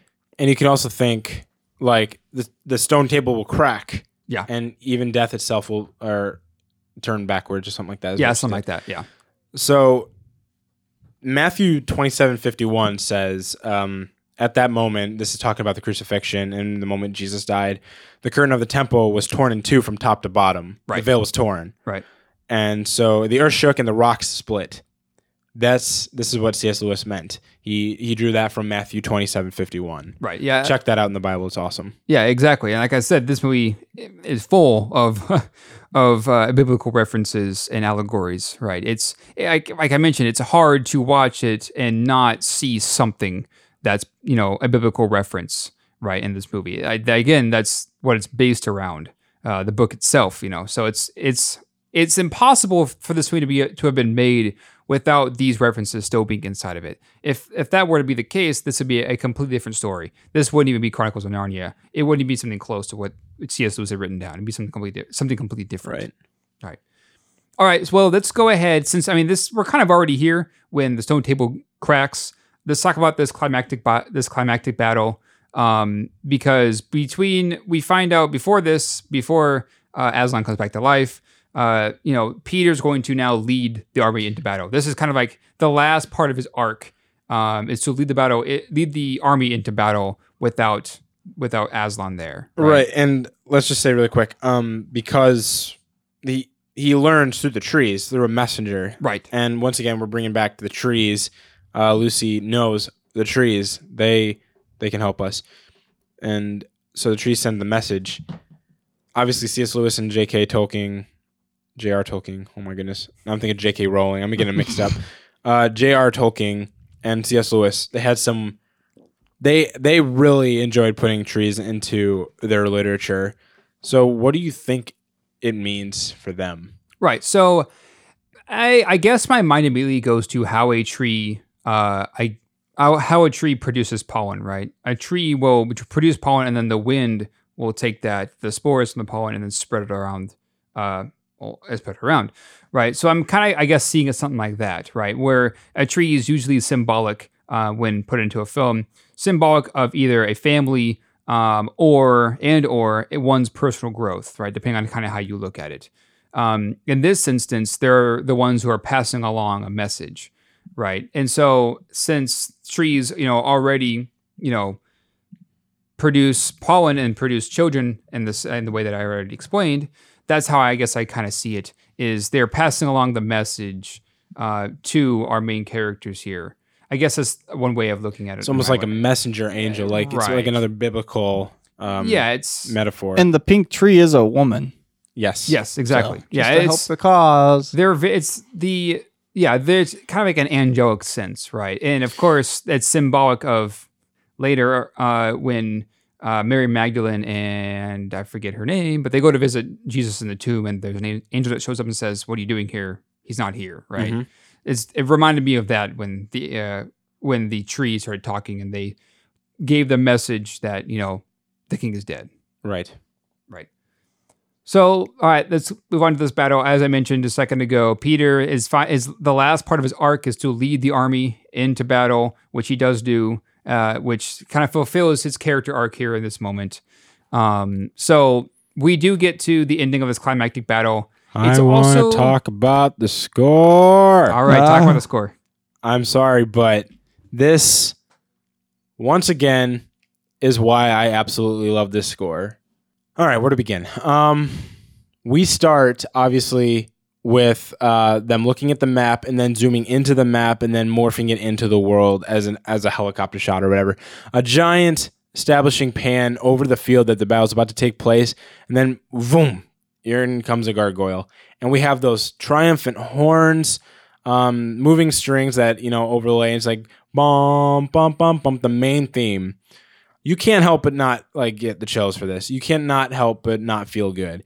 This is incredible because this, if you listen to this score, it's like a seven minute score on the on the soundtrack. Yeah. It it goes through many different emotions.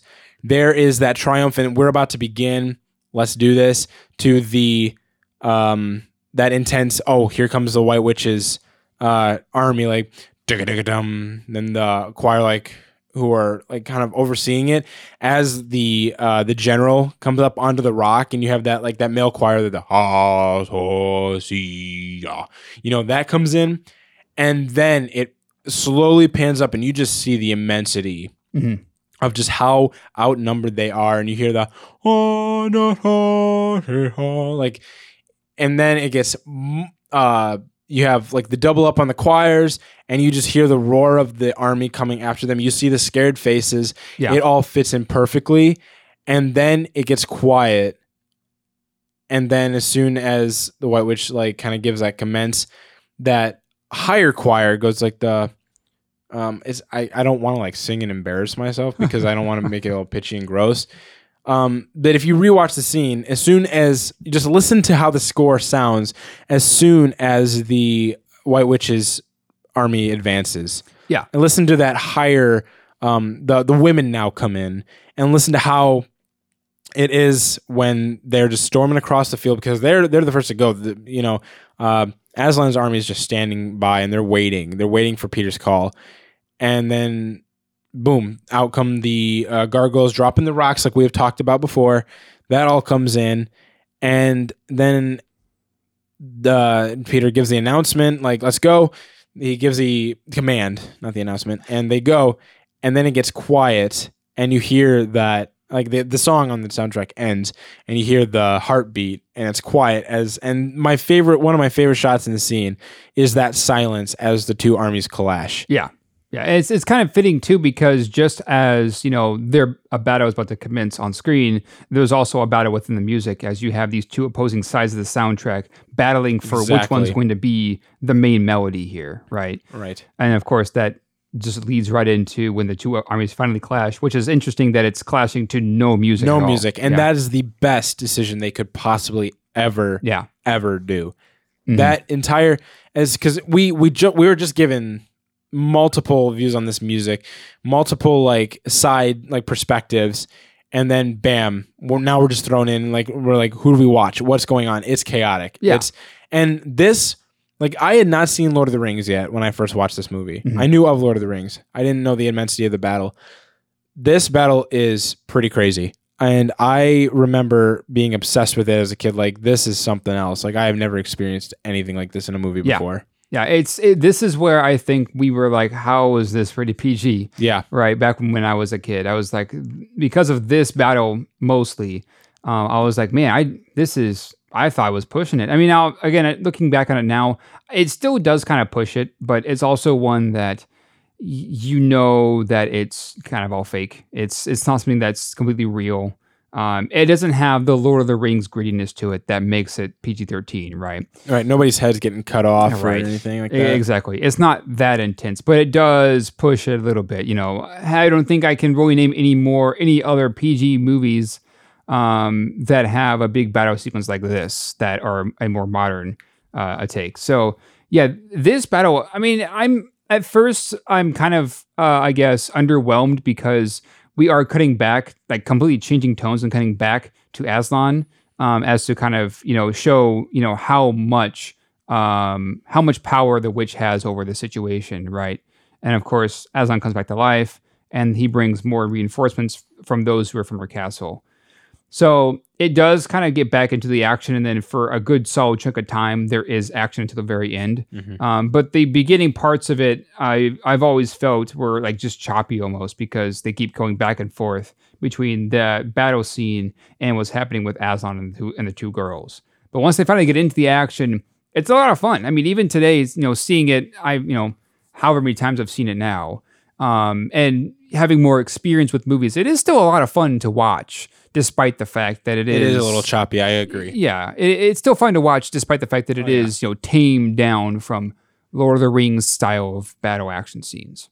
All right, so as I mentioned earlier, it's kind of a redemption. Like this is like you know the final redemption arc for the character of Edmund, right? Just a bit of context: the the armies back up into what they call the rocks. Hopefully, they can ambush, you know, get a, bit of an upper edge on them there.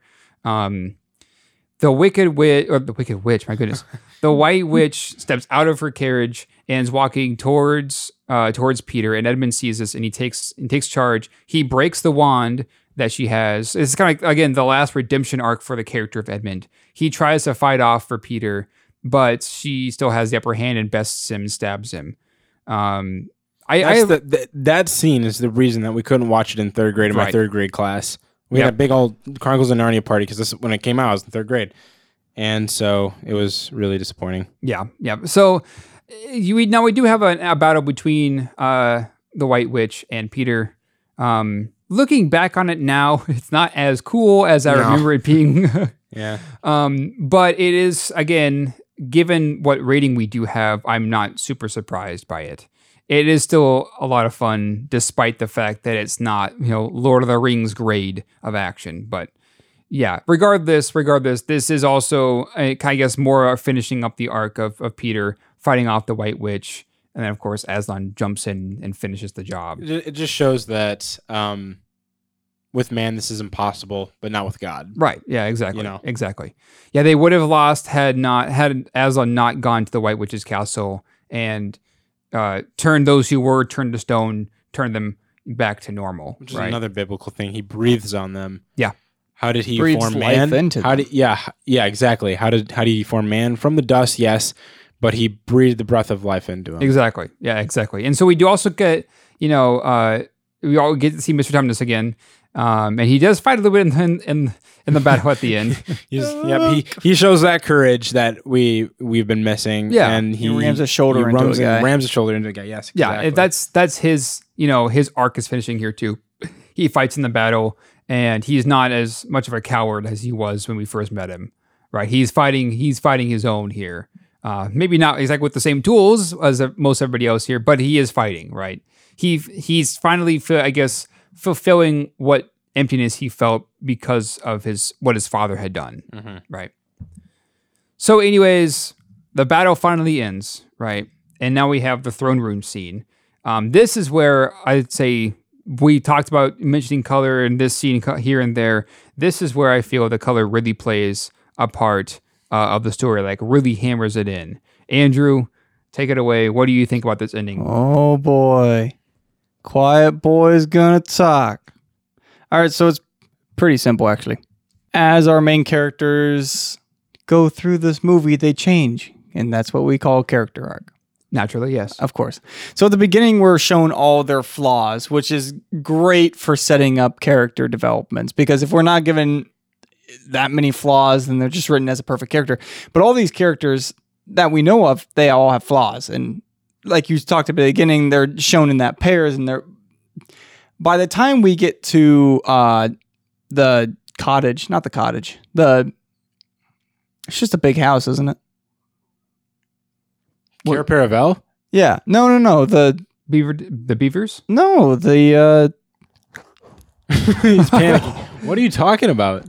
The, the cottage? professor's house. Oh, Oh, that, that okay. beginning. The that mansion. beginning. Yeah.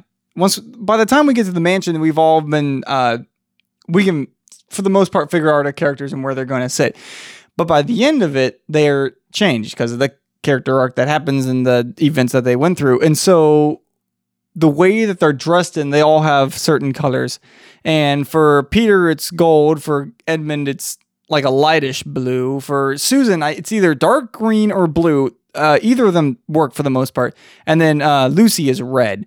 And this is where we're given our characters in their purest form, more or less, because after this, we don't see any more flaws. We just see them all grown up and stuff like that. And so Peter is called Peter the Maleficent at the end, and then King Edmund is called uh, King Edmund the Just. Susan is called Susan the Gentle, and then Lucy is Lucy the Valiant. Valiant. And so their capes, for the most part, are the colors that would represent them in this purest form. So for Peter, it's gold. It's the prestige. It's his influence on his other people, and he is the High King, is what I think is his official title. Is I don't know which direction he is. They give him directions, right? Like north, south, east, west. Because I know Uh, I remember Edmund the being book they west. I think of that book they do, but they don't mention it in the in the. I remember in the movie, I remember them specifically saying Edmund from the west or something like that. Yeah. Anyways, Yeah, they they give him jurisdiction. okay. Mhm. Well then, is it north for Peter, west for whatever? I guess it that would fit in again. Anyways, so for Peter the Magnificent is gold, and gold is kind of like our highest color that we can say. I mean, people are like, oh, but there's platinum and there's diamond. I'm like, There's carbon fiber. there's carbon fire. Gold is one of the highest colors that we we look towards for a lot of part. And then King Edmund, the just, so he is wearing light blue, which can transcend to wisdom, wisdom or trust worth, which both work for now our character now because trust was the biggest thing that was Right, his right, flaws, yeah. and now that we're at what I say is the purest form of our four main characters, trust, trust, trust is there with him, and then Susan the Genter, if if she's Gentle wearing or genter. what I say? Genter? You, you said genter twice. Nice. Gentle. Gentle. Yeah. Susan, if she is, if it's dark green, I still can't make it out. If it's dark green, then it means harmony and safety. And both of those play into her now a little bit more because she wasn't exactly pushing away, but she was also on the uh, on the side that Peter was on, which was trying to be mom and dad, trying to sort everything out. But if it's blue, um, it's more of a um, a darker navy blue kind of. And if it's navy blue, then it means empathy and calming and caring. And calming kind of fits all the blues together. I guess it kind of works into Edmund's, but not as much.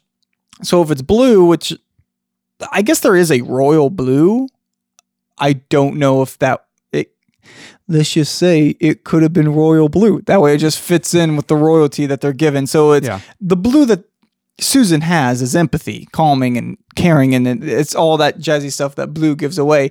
Now you can like blue is sadness and stuff like that, but that's not obviously we're not going for the negative tones that colors give away. Anyways, Lucy is Lucy the Valiant, so it, it's red. It's love, passion, care. It's all those things that make an innocent child innocent, and they do the exact same thing in uh, Schindler's List. There is only one color that is ever well, one color that stands out, and it's red.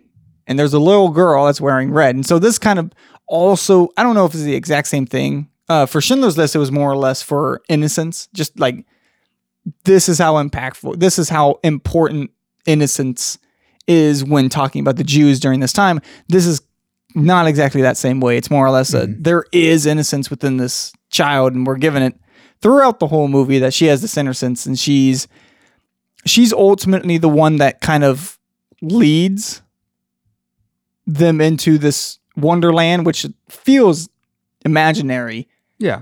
in the beginning of it, and then it kind of flows and we settle with it. But that's the colors that they're given in capes. I have no idea. I think they're somewhat on the same tones when they're their older versions. Mhm. But for the most part, that's that's the biggest thing. I mean, I know their thrones have like symbols on them, but the symbols are a little bit easier. Whereas color is a little bit more punchy. Whereas the the Yeah. red for uh, Lucy is the one that stands out the most, and then it also in Edmund it stands out because it's just a brighter color on the whole spec. Now the whole room's like gray, but the light blue and the red punch a little bit harder. Gold does, and then the the navy blue, royal blue, whatever, doesn't really stand out. But it's the it's the it's the it's what they were going for. It's what they were trying to say. Here's where our characters are at now because of character arcs. Yeah. Yeah, exactly. So when we finally get to this, we get to see kind of every, it's kind of like a it's our following action. You know, we're reflecting on the adventure that we'd gone on. We get to see the outcome of our characters changing um, in in this world, right? We get to see the outcome of what they've done is now being shown to us, right? So it's after this, uh, we see them many years in the future. They are riding in the forest and they come across that same lamppost that led Lucy into Narnia to begin with. And it's kind of fitting that Lucy, being the one who, uh, one of the ones who helped like draw them into Narnia, is also the one that draws them out of Narnia. Right? It's fitting that that's this. It's the same. It's the same person who does that. Um, that being the youngest of the four of them. And at the end, you know, we see the professor. He's like, "What are you doing in the wardrobe?" And they said, "Ah, if we told you, you wouldn't believe us." And he goes, "Oh yeah, try me." And then cut the credits with a small and a small mid credit scene of Lucy trying to get back into the wardrobe, and uh, professor's like, "Ah, yeah, oh, I've tried it." The war, you don't go to the wardrobe; the wardrobe comes to you, right? Narnia will come to you when you when they need you, when it's time for you to come back. Foreshadowing the Yeah. next, well, the books, Yeah, exactly. Yeah, exactly. not the next movie. Right. And then roll credits. So before we actually get into our final thoughts, I do want to know if you guys have any criticisms of this movie because now that we are older, um, it has been a couple years since I last watched it. Are there things here that you know that you, I guess, take issue with now that you never really saw before or didn't have an issue with before or back when you were younger? Um, are there things in the story that you feel make the story not as, I guess, great in your mind as the, what it was when you were a kid now that you are older watching it? Man, I I am trying to break that nostalgia barrier Yeah. to be critical. It is hard. I will say, I like what you brought up about the battle and how uh, the pacing is a little punchy, back and forth, a little choppy. Um, yes, a little bit, and I have seen a lot of other movies with wars in it. Uh, to this day, making this one seem like not because the the, the final battle in this movie is like one one eighth of the movie. right. It's not like a, it's not like um like a fourth or anything or even a fifth. Like it's it's it's very small. Um I guess it's not as it's not underwhelming though. That's the thing. It's enjoyable. Yeah. I don't know. I I guess the CGI and green screening that is one big thing, but again, I noticed it as a kid, but I gave him grace. I was like, whatever. I know Yeah. it's not real. Yeah. But I don't know. I I don't have anything huge. What do you guys have? I don't. Maybe, Yeah, that- maybe I will after you, you guys. That lighting and green screens gets starting to get thrown off just a tad bit with the uh after the uh fourth time when the uh, there is one part where they um zoom between the, or they do a flyover between the uh, Peter and oh, who's the horse dude that stands next to him during the final battle? Philip.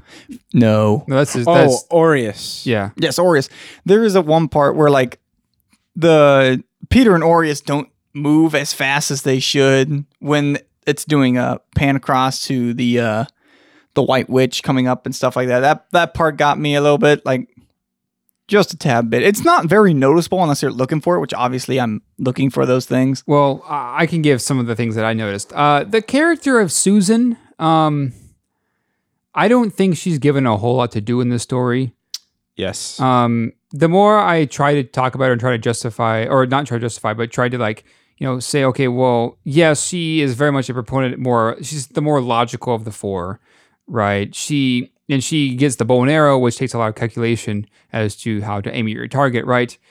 That's about as far as it goes. I don't really see a whole lot of, you know, this is her character in the opening, and she needs to change to reach, you know, to be to be a better of herself in the ending, right? I don't know. I don't see the change in her being something that is as drastic or as per, as personal as the one through either Ed, Ed, either Edmund uh, or Peter, right?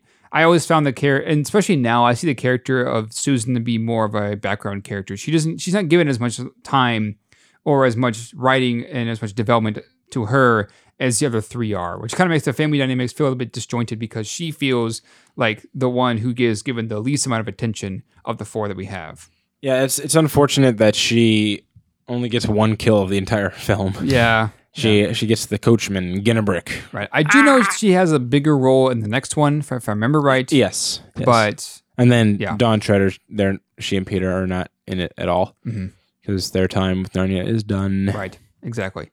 So that was one of the things I, I noticed this time around is the, the character of Susan is one that I'm just that I don't know I'm not I'm having a hard time connecting to her. Right. Um, that's one of mine. I guess the other one, uh, you guys have already mentioned it. The the battle sequence. I understand why they cut back and forth, um, because they're showing, you know, the ho- they're, they're starting off with the battle already being hopeless, Yes. um, and to add to the fact, uh, you know, Aslan, he's dead, right? And then we got to get that hope that builds up when he comes back. Um, so I understand that part of it. I think the other thing, the only problem is, like I mentioned, it just it's kind of choppy, and even honestly, I feel like this, just the second half of the film just kind of in general is kind of choppy um, because it will jump from scene to scene. Um, like one, like okay, the good example of this is when they they exit uh, the uh, the waterfall scene with the ice breaks apart, and they exit that, and it turns starts turning into into spring, right? Um, they we hear a, a brief line of oh Aslan, we're gonna or about how they're gonna go to Aslan's camp and they're gonna meet with Aslan now that they know that he's you know that he's around. Um, they cut to Aslan's camp, right? Kind of a big a big jump um, from where we were to where we to Aslan's camp, right? We get some conversation in. Next thing we know, there's a scene of a couple of or a group of those from Aslan's camp going and saving Edmund, right? Without the witch knowing, right? It, this this whole sequence up until part and up until close to the end, it just feels kind of choppy, right? They're it's like they're trying to get important moments in the book that they needed that they need to touch on, uh, but the way that they get there is, not exactly the most fluid way of of of. It's not very fluid, right? That's something that I noticed this time around. Is that the second half to me a little bit choppy compared to the first half. Well, I mean, this is like two hours and 30 minutes long. I mean, yeah, you are correct. So- It, there's a lot to get through, and I'm and that's understandable from a book like this. Uh, you don't really want to upset too many fan, too many fans because it has its fans, right? So yeah, I understand. You know that it based off of a book. You know, there's going to be obvious things that you need to cut and change. But this is one of the things that I noticed from a filmmaking perspective. This is a problem that I have. Um, I mean, that's other than that. Uh, I mean, I guess it's it might just be me, um, being as old as I am. I found once they get it, once all the kids are in, in are in Narnia, um, I didn't find all of the sequences to be very engaging. Um, there are some sequences where I feel like it's just it's just dragging on. Um, partially when they go to when they go to uh, try and stop Edmund from going to the White Witch with the beavers. Um, you know, it's just like these scenes just kind of drag on um, a little bit longer uh, than I would have liked. It's not that bad, but I I, I wonder, you know, if it wasn't for the ba- ending battle sequence of this film, how much would I remember it? Right? that's my I guess my biggest question leaving this review, right?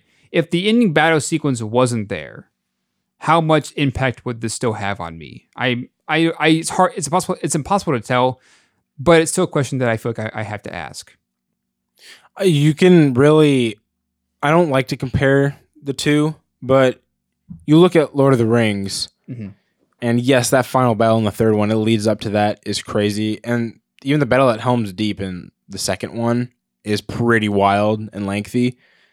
But and I don't like playing the compare game, but yes, the the battle at the end of um, Narnia is pretty monumental for its for the movie itself. Um, I like what you're saying about uh, will I remember it? I think about it, and you think of the characters and the design and a lot of it. It's not like Lord of the Rings at all. Yeah. in a sense, it's Yeah. it's a little underwhelming, but it's more b- biblical, which I think is what. But I think that I think that rating does catch it. yeah, The rating PG does catch it a little bit and stop it from going too far. I think Disney had its restrictions, its hand over it, obviously. Right. I mean, I'd like to see Peter Jackson take on Oh, Narnia. That'd be that'd be interesting. My word. Yeah, I and I think part of my issue of me wondering, you know, if it wasn't for the spectacular ending that we have, the the big climactic battle, um, I feel like you know this movie is most definitely spectacle over substance, right? This is a Disney movie after all. Um, you know, the kind of the I guess the kings of spectacle almost. Uh, well, I even now I would definitely consider them to be that way. But my point, my point is that you know, whereas the book, from what I remember, like I said, it's been years since I've read it. The book is very, it's very allegorical, right? It likes to pull a lot of elements from the Bible. And while yes, they are still here, I feel like the main focus of the film is not necessarily on its characters or what it's trying to, or what it's trying to show, or what's what the what points it's trying to make with its story. It's more about it's more about spectacle. Um, that's kind of an issue I guess I, I have of it is that being that it is you know trying to be somewhat of a Lord of the Rings like of an adventure, but more for a different audience. Um, how much of this film was lost due to that fact, right? I mean, this is a 180 million dollar budget that we have here. That's monstrous. Even for 2005, that's a huge budget. Now, for Disney, it's you know for a movie like this, like I said, rather typical. But my point, I think my point still stands. You know, if this wasn't so much about spectacle, then it was about more character driven, um, or even following more of like that allegorical side of things. You know, what different would it be? Would it have been? Now I haven't read the books in a while, so I they, the books could be somewhat similar in that same criticism that I have, but I'm still viewing this as a film, right? That's kind of where I'm at with it. Is these characters that are in the story, I think that they're good characters, and while still being hollow enough for kids to kind of fill in, you know, one of the Pe- Pevensie kids are ones that I'm going to uh, I'm going to identify with. Like for me, what I, I mentioned was Peter. I I feel like I really connected with Peter because of my role in this side of my family, right? So I wonder, you know, what would be different had they taken a, a slightly different route where it wasn't all so much spectacle, more of like the character or, or focus more on the story or its allegories or etc. Right. Okay, well, I think that just about wraps up uh, our review of Chronicles of Narnia. But of course, as we usually do, we I want to hear your guys' final thoughts. So, Andrew, Tommy, uh, what are your guys' final rating, final thoughts and ratings on Chronicles of Narnia: The Lion, the Witch, and the Wardrobe? Tommy. I will always hold this song, uh, this movie near and dear to my heart because of just that time in my life and how monumental it was, uh, how much of it impacted me cinematically. It was just such a turnaround from what I used to watch and what I was allowed to watch. This the music has always stood out to me as my favorite score of all time to this day. Beats out anything Hans Zimmer's ever put out there, anything that John Williams has ever put out there. Like this, this is uh this is this theme music is something else and it sticks it, it is definitive you know you hear it and you think oh narnia holy cow yes so and i always look for that in a score um and so narnia does that and yes like what we've said today yes there are elements to it that you know don't carry it like it should um i will still back it up and tell anybody this is a beautiful movie for the most part. It it is fantasy. If you like fantasy, you're gonna like this movie. If you like weird characters, like weird uh, fantasy characters, not like humans or anything like that, but like I'm talking fantasy characters. Yes, this has it. Um, and C.S. Lewis and what he stands by, I also stand by. So, um, what he put in symbol, uh, symbol, symbolically in this movie, I just I appreciate and I enjoy. So I give this movie. Uh, it's been a nine, and I don't want to bring it down, but I can't bring it to a 10 is that missing element of uh, some of the choppiness or like you know some of the things that will i remember this if this didn't happen or this didn't happen like these things that carried it. So i can't bring it to that 10 um, even the nostalgia can't bring it to that 10 uh, the nostalgia brings it to the 9 and it unmoves from the 9 uh, but just because the, the nostalgia is not the main factor it's just because of the score, uh, what it means, how even how Disney was able to take those biblical elements and not shove it down your throat. This is biblical, but if you know the story, they were they honored it. They honored those biblical symbol symbolisms. Uh, so that's why I really appreciate and love this movie. Uh, so I give it a nine out of ten, and I definitely recommend it. Okay, Andrew. Uh, yeah, totally agree with Tommy on pretty much everything is going on. It's a little bit of the choppiness that stops me, a little bit of the a little bit of the green screen and the technical side of I guess you could say CGI is is a bit forgivable given its age. Now it is from the 2000s and there are movies before it that had better you know, green screening and lighting, but there are movies after it that have even worse of just any of that. And so it's just in that weird era where it's beautiful and what the green screen I mean, what they use the green screen for, like the backgrounds that they put are beautiful. They are very hard to distinguish. Every once in a while, it's just when you're given the technology of this camera or the lighting, then that's when it stands out. That's when it becomes a little bit more noticeable. The pacing is a little bit off in a couple of places, like we were talking about the large battle scene.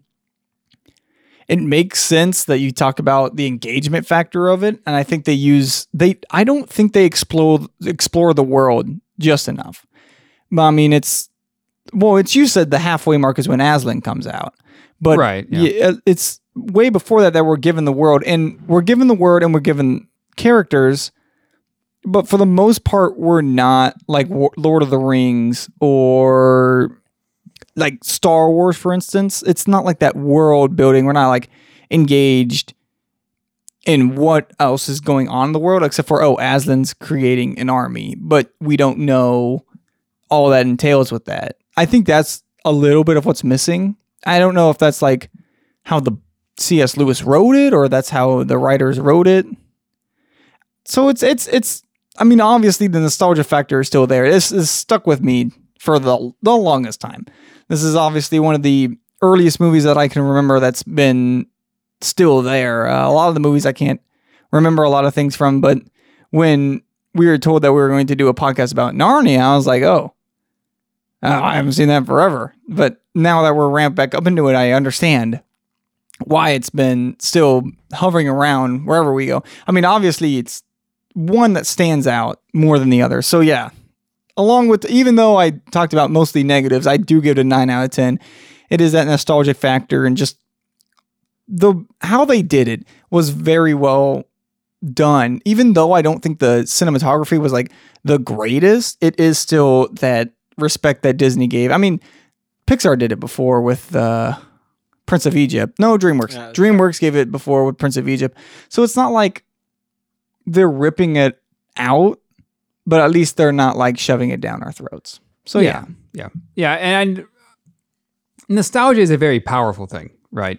Um, I mean, that's one of the main things we decided to do this retrospect or this this trilogy is because we have a lot of nostalgia, especially for this first movie here, The Lion, the Witch, and the Wardrobe. And that, as you guys have both mentioned, it's really hard, nigh impossible to discount the nostalgia factor when talking about a movie like this, right? Uh, this is a movie that we have all grown up with. Um, this is a movie that I've at times have connected with given my stage of life, right?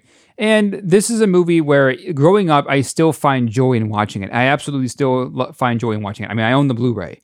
Uh, I bought it for a reason, right?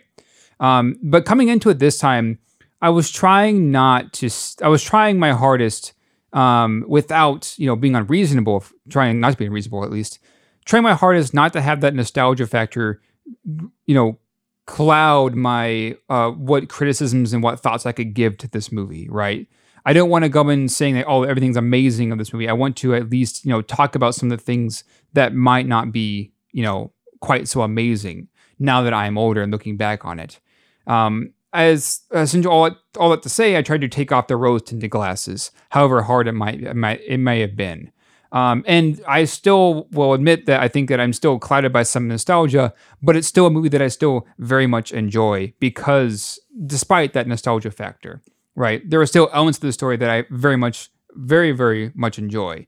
There is still a level of filmmaking here that I think makes it still as something that I can still engage with. The music is one of those things where, despite uh, anything else that has happened, the music is like like with you, Tommy, one of my favorite elements to the story because of how well and how seamless it works with the story and how well uh, composed it is. Um, even the action scenes, while not necessarily anything that uh, you know a more adult film would have had, like Lord of the Rings, um, it's definitely something that is still impressive and something that I still like to watch. Um, unfortunately, I still have to give criticisms, as I've mentioned. It's still one that I, even though it is two and a half hours long, I still feel that two and a half hour long length, right? Uh, I wonder what they could have done to shorten it, but at the same time, and uh, as I mentioned, uh, as a question I asked just a little bit ago, how much of this would have changed given how, given taking out some elements, right? How wh- how different would the story be if they just, if Disney decided to go more on the allegorical and following its story harder, following its story, following its story more, following its characters more than it was trying to build spectacle. Um, I think they tried to do try to find the middle ground between that, but I still feel at the end of the day that these characters are still kind of hollow. Uh, you know, especially with the character of Susan, the story feels kind of. Its story's you know a lot of fun to to watch, but at the same time, I feel it's just it's overshadowed by what Disney tried to show us with its spectacle uh, when it comes to you know the world that they build with Narnia. So all that aside, I still very much enjoy this movie, and of course, I will return to it. But it is one that I guess now looking back on it, being as old as I am, is not as good as I remember it being, and that's not necessarily a bad thing.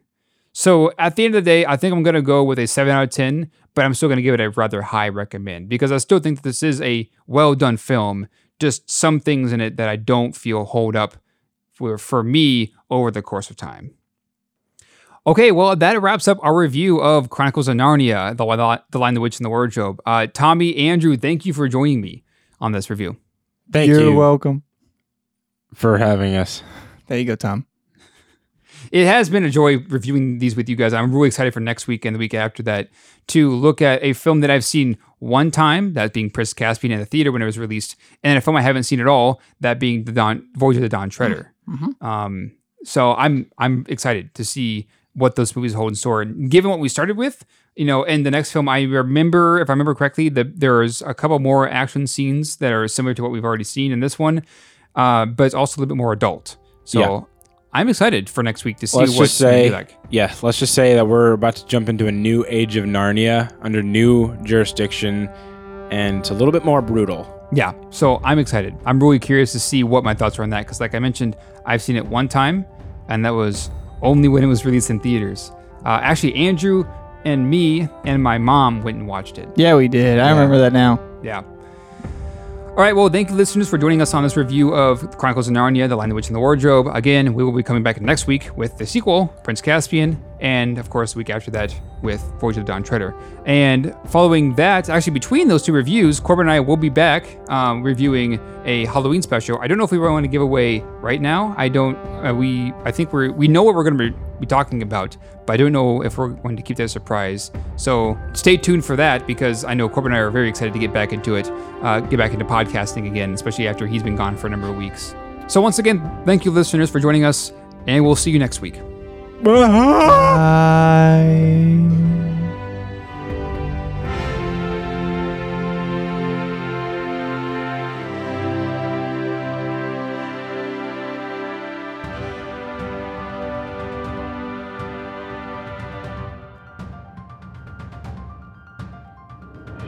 Hey, listeners, it's Corbin. Don't forget to check out the exciting links in the description below that will connect you with more great movie reviews for your listening pleasure and our YouTube, Facebook, and Twitter page.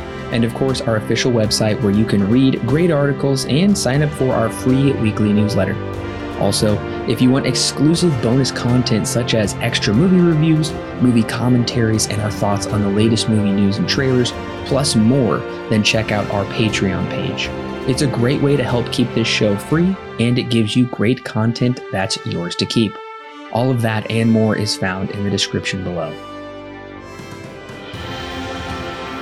Don't forget to subscribe whether you're on YouTube, Apple, Google, or Stitcher, or your favorite podcast service. And while you're at it, please leave us a five star review so other movie lovers can more easily find our podcast. We love talking about movies, and we love talking about them with you.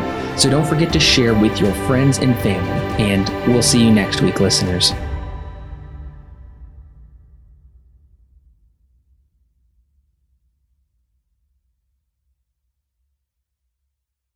The Silver Screen Guide podcast is edited and produced by Alan and Corbin.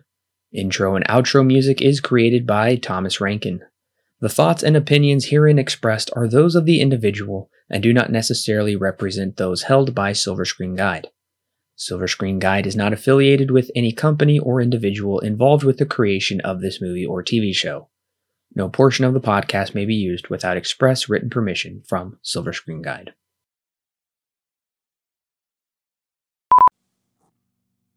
Anything, Andrew? I'm tired.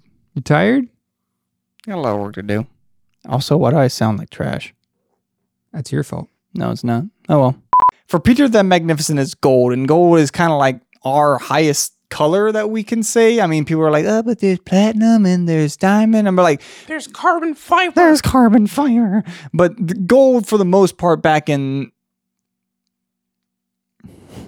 I'm sorry, I got you off of your train of thought. you have ADHD. I knew better than that. Gold is the highest. gold color. is one of the highest colors that we uh, look towards, and Stay tuned for that because I know Corbin and I are very excited to get back into it, uh, get back into podcasting again, especially after he's been gone for a number of weeks. It's the nut job. It's the nut job. Just Right. Oh. the nut job too. I don't, Yeah, you that's the missed? I scariest- Wait, what is that one called? That's the scariest one of all. Wait, there's a second one? Yes. There's a second one. Nice. Wait, what's it called? I gotta figure out what it's called. I think it's just called Nutty Nut- by Nature. Oh, okay. Nutty by nature. That we're running out of ideas. That's like uh, open season five, scared silly. Yes. yes, that's right. They made a fifth one. Get ready, get set, get nuts. That's one of its things. Tagline. That's one of its taglines.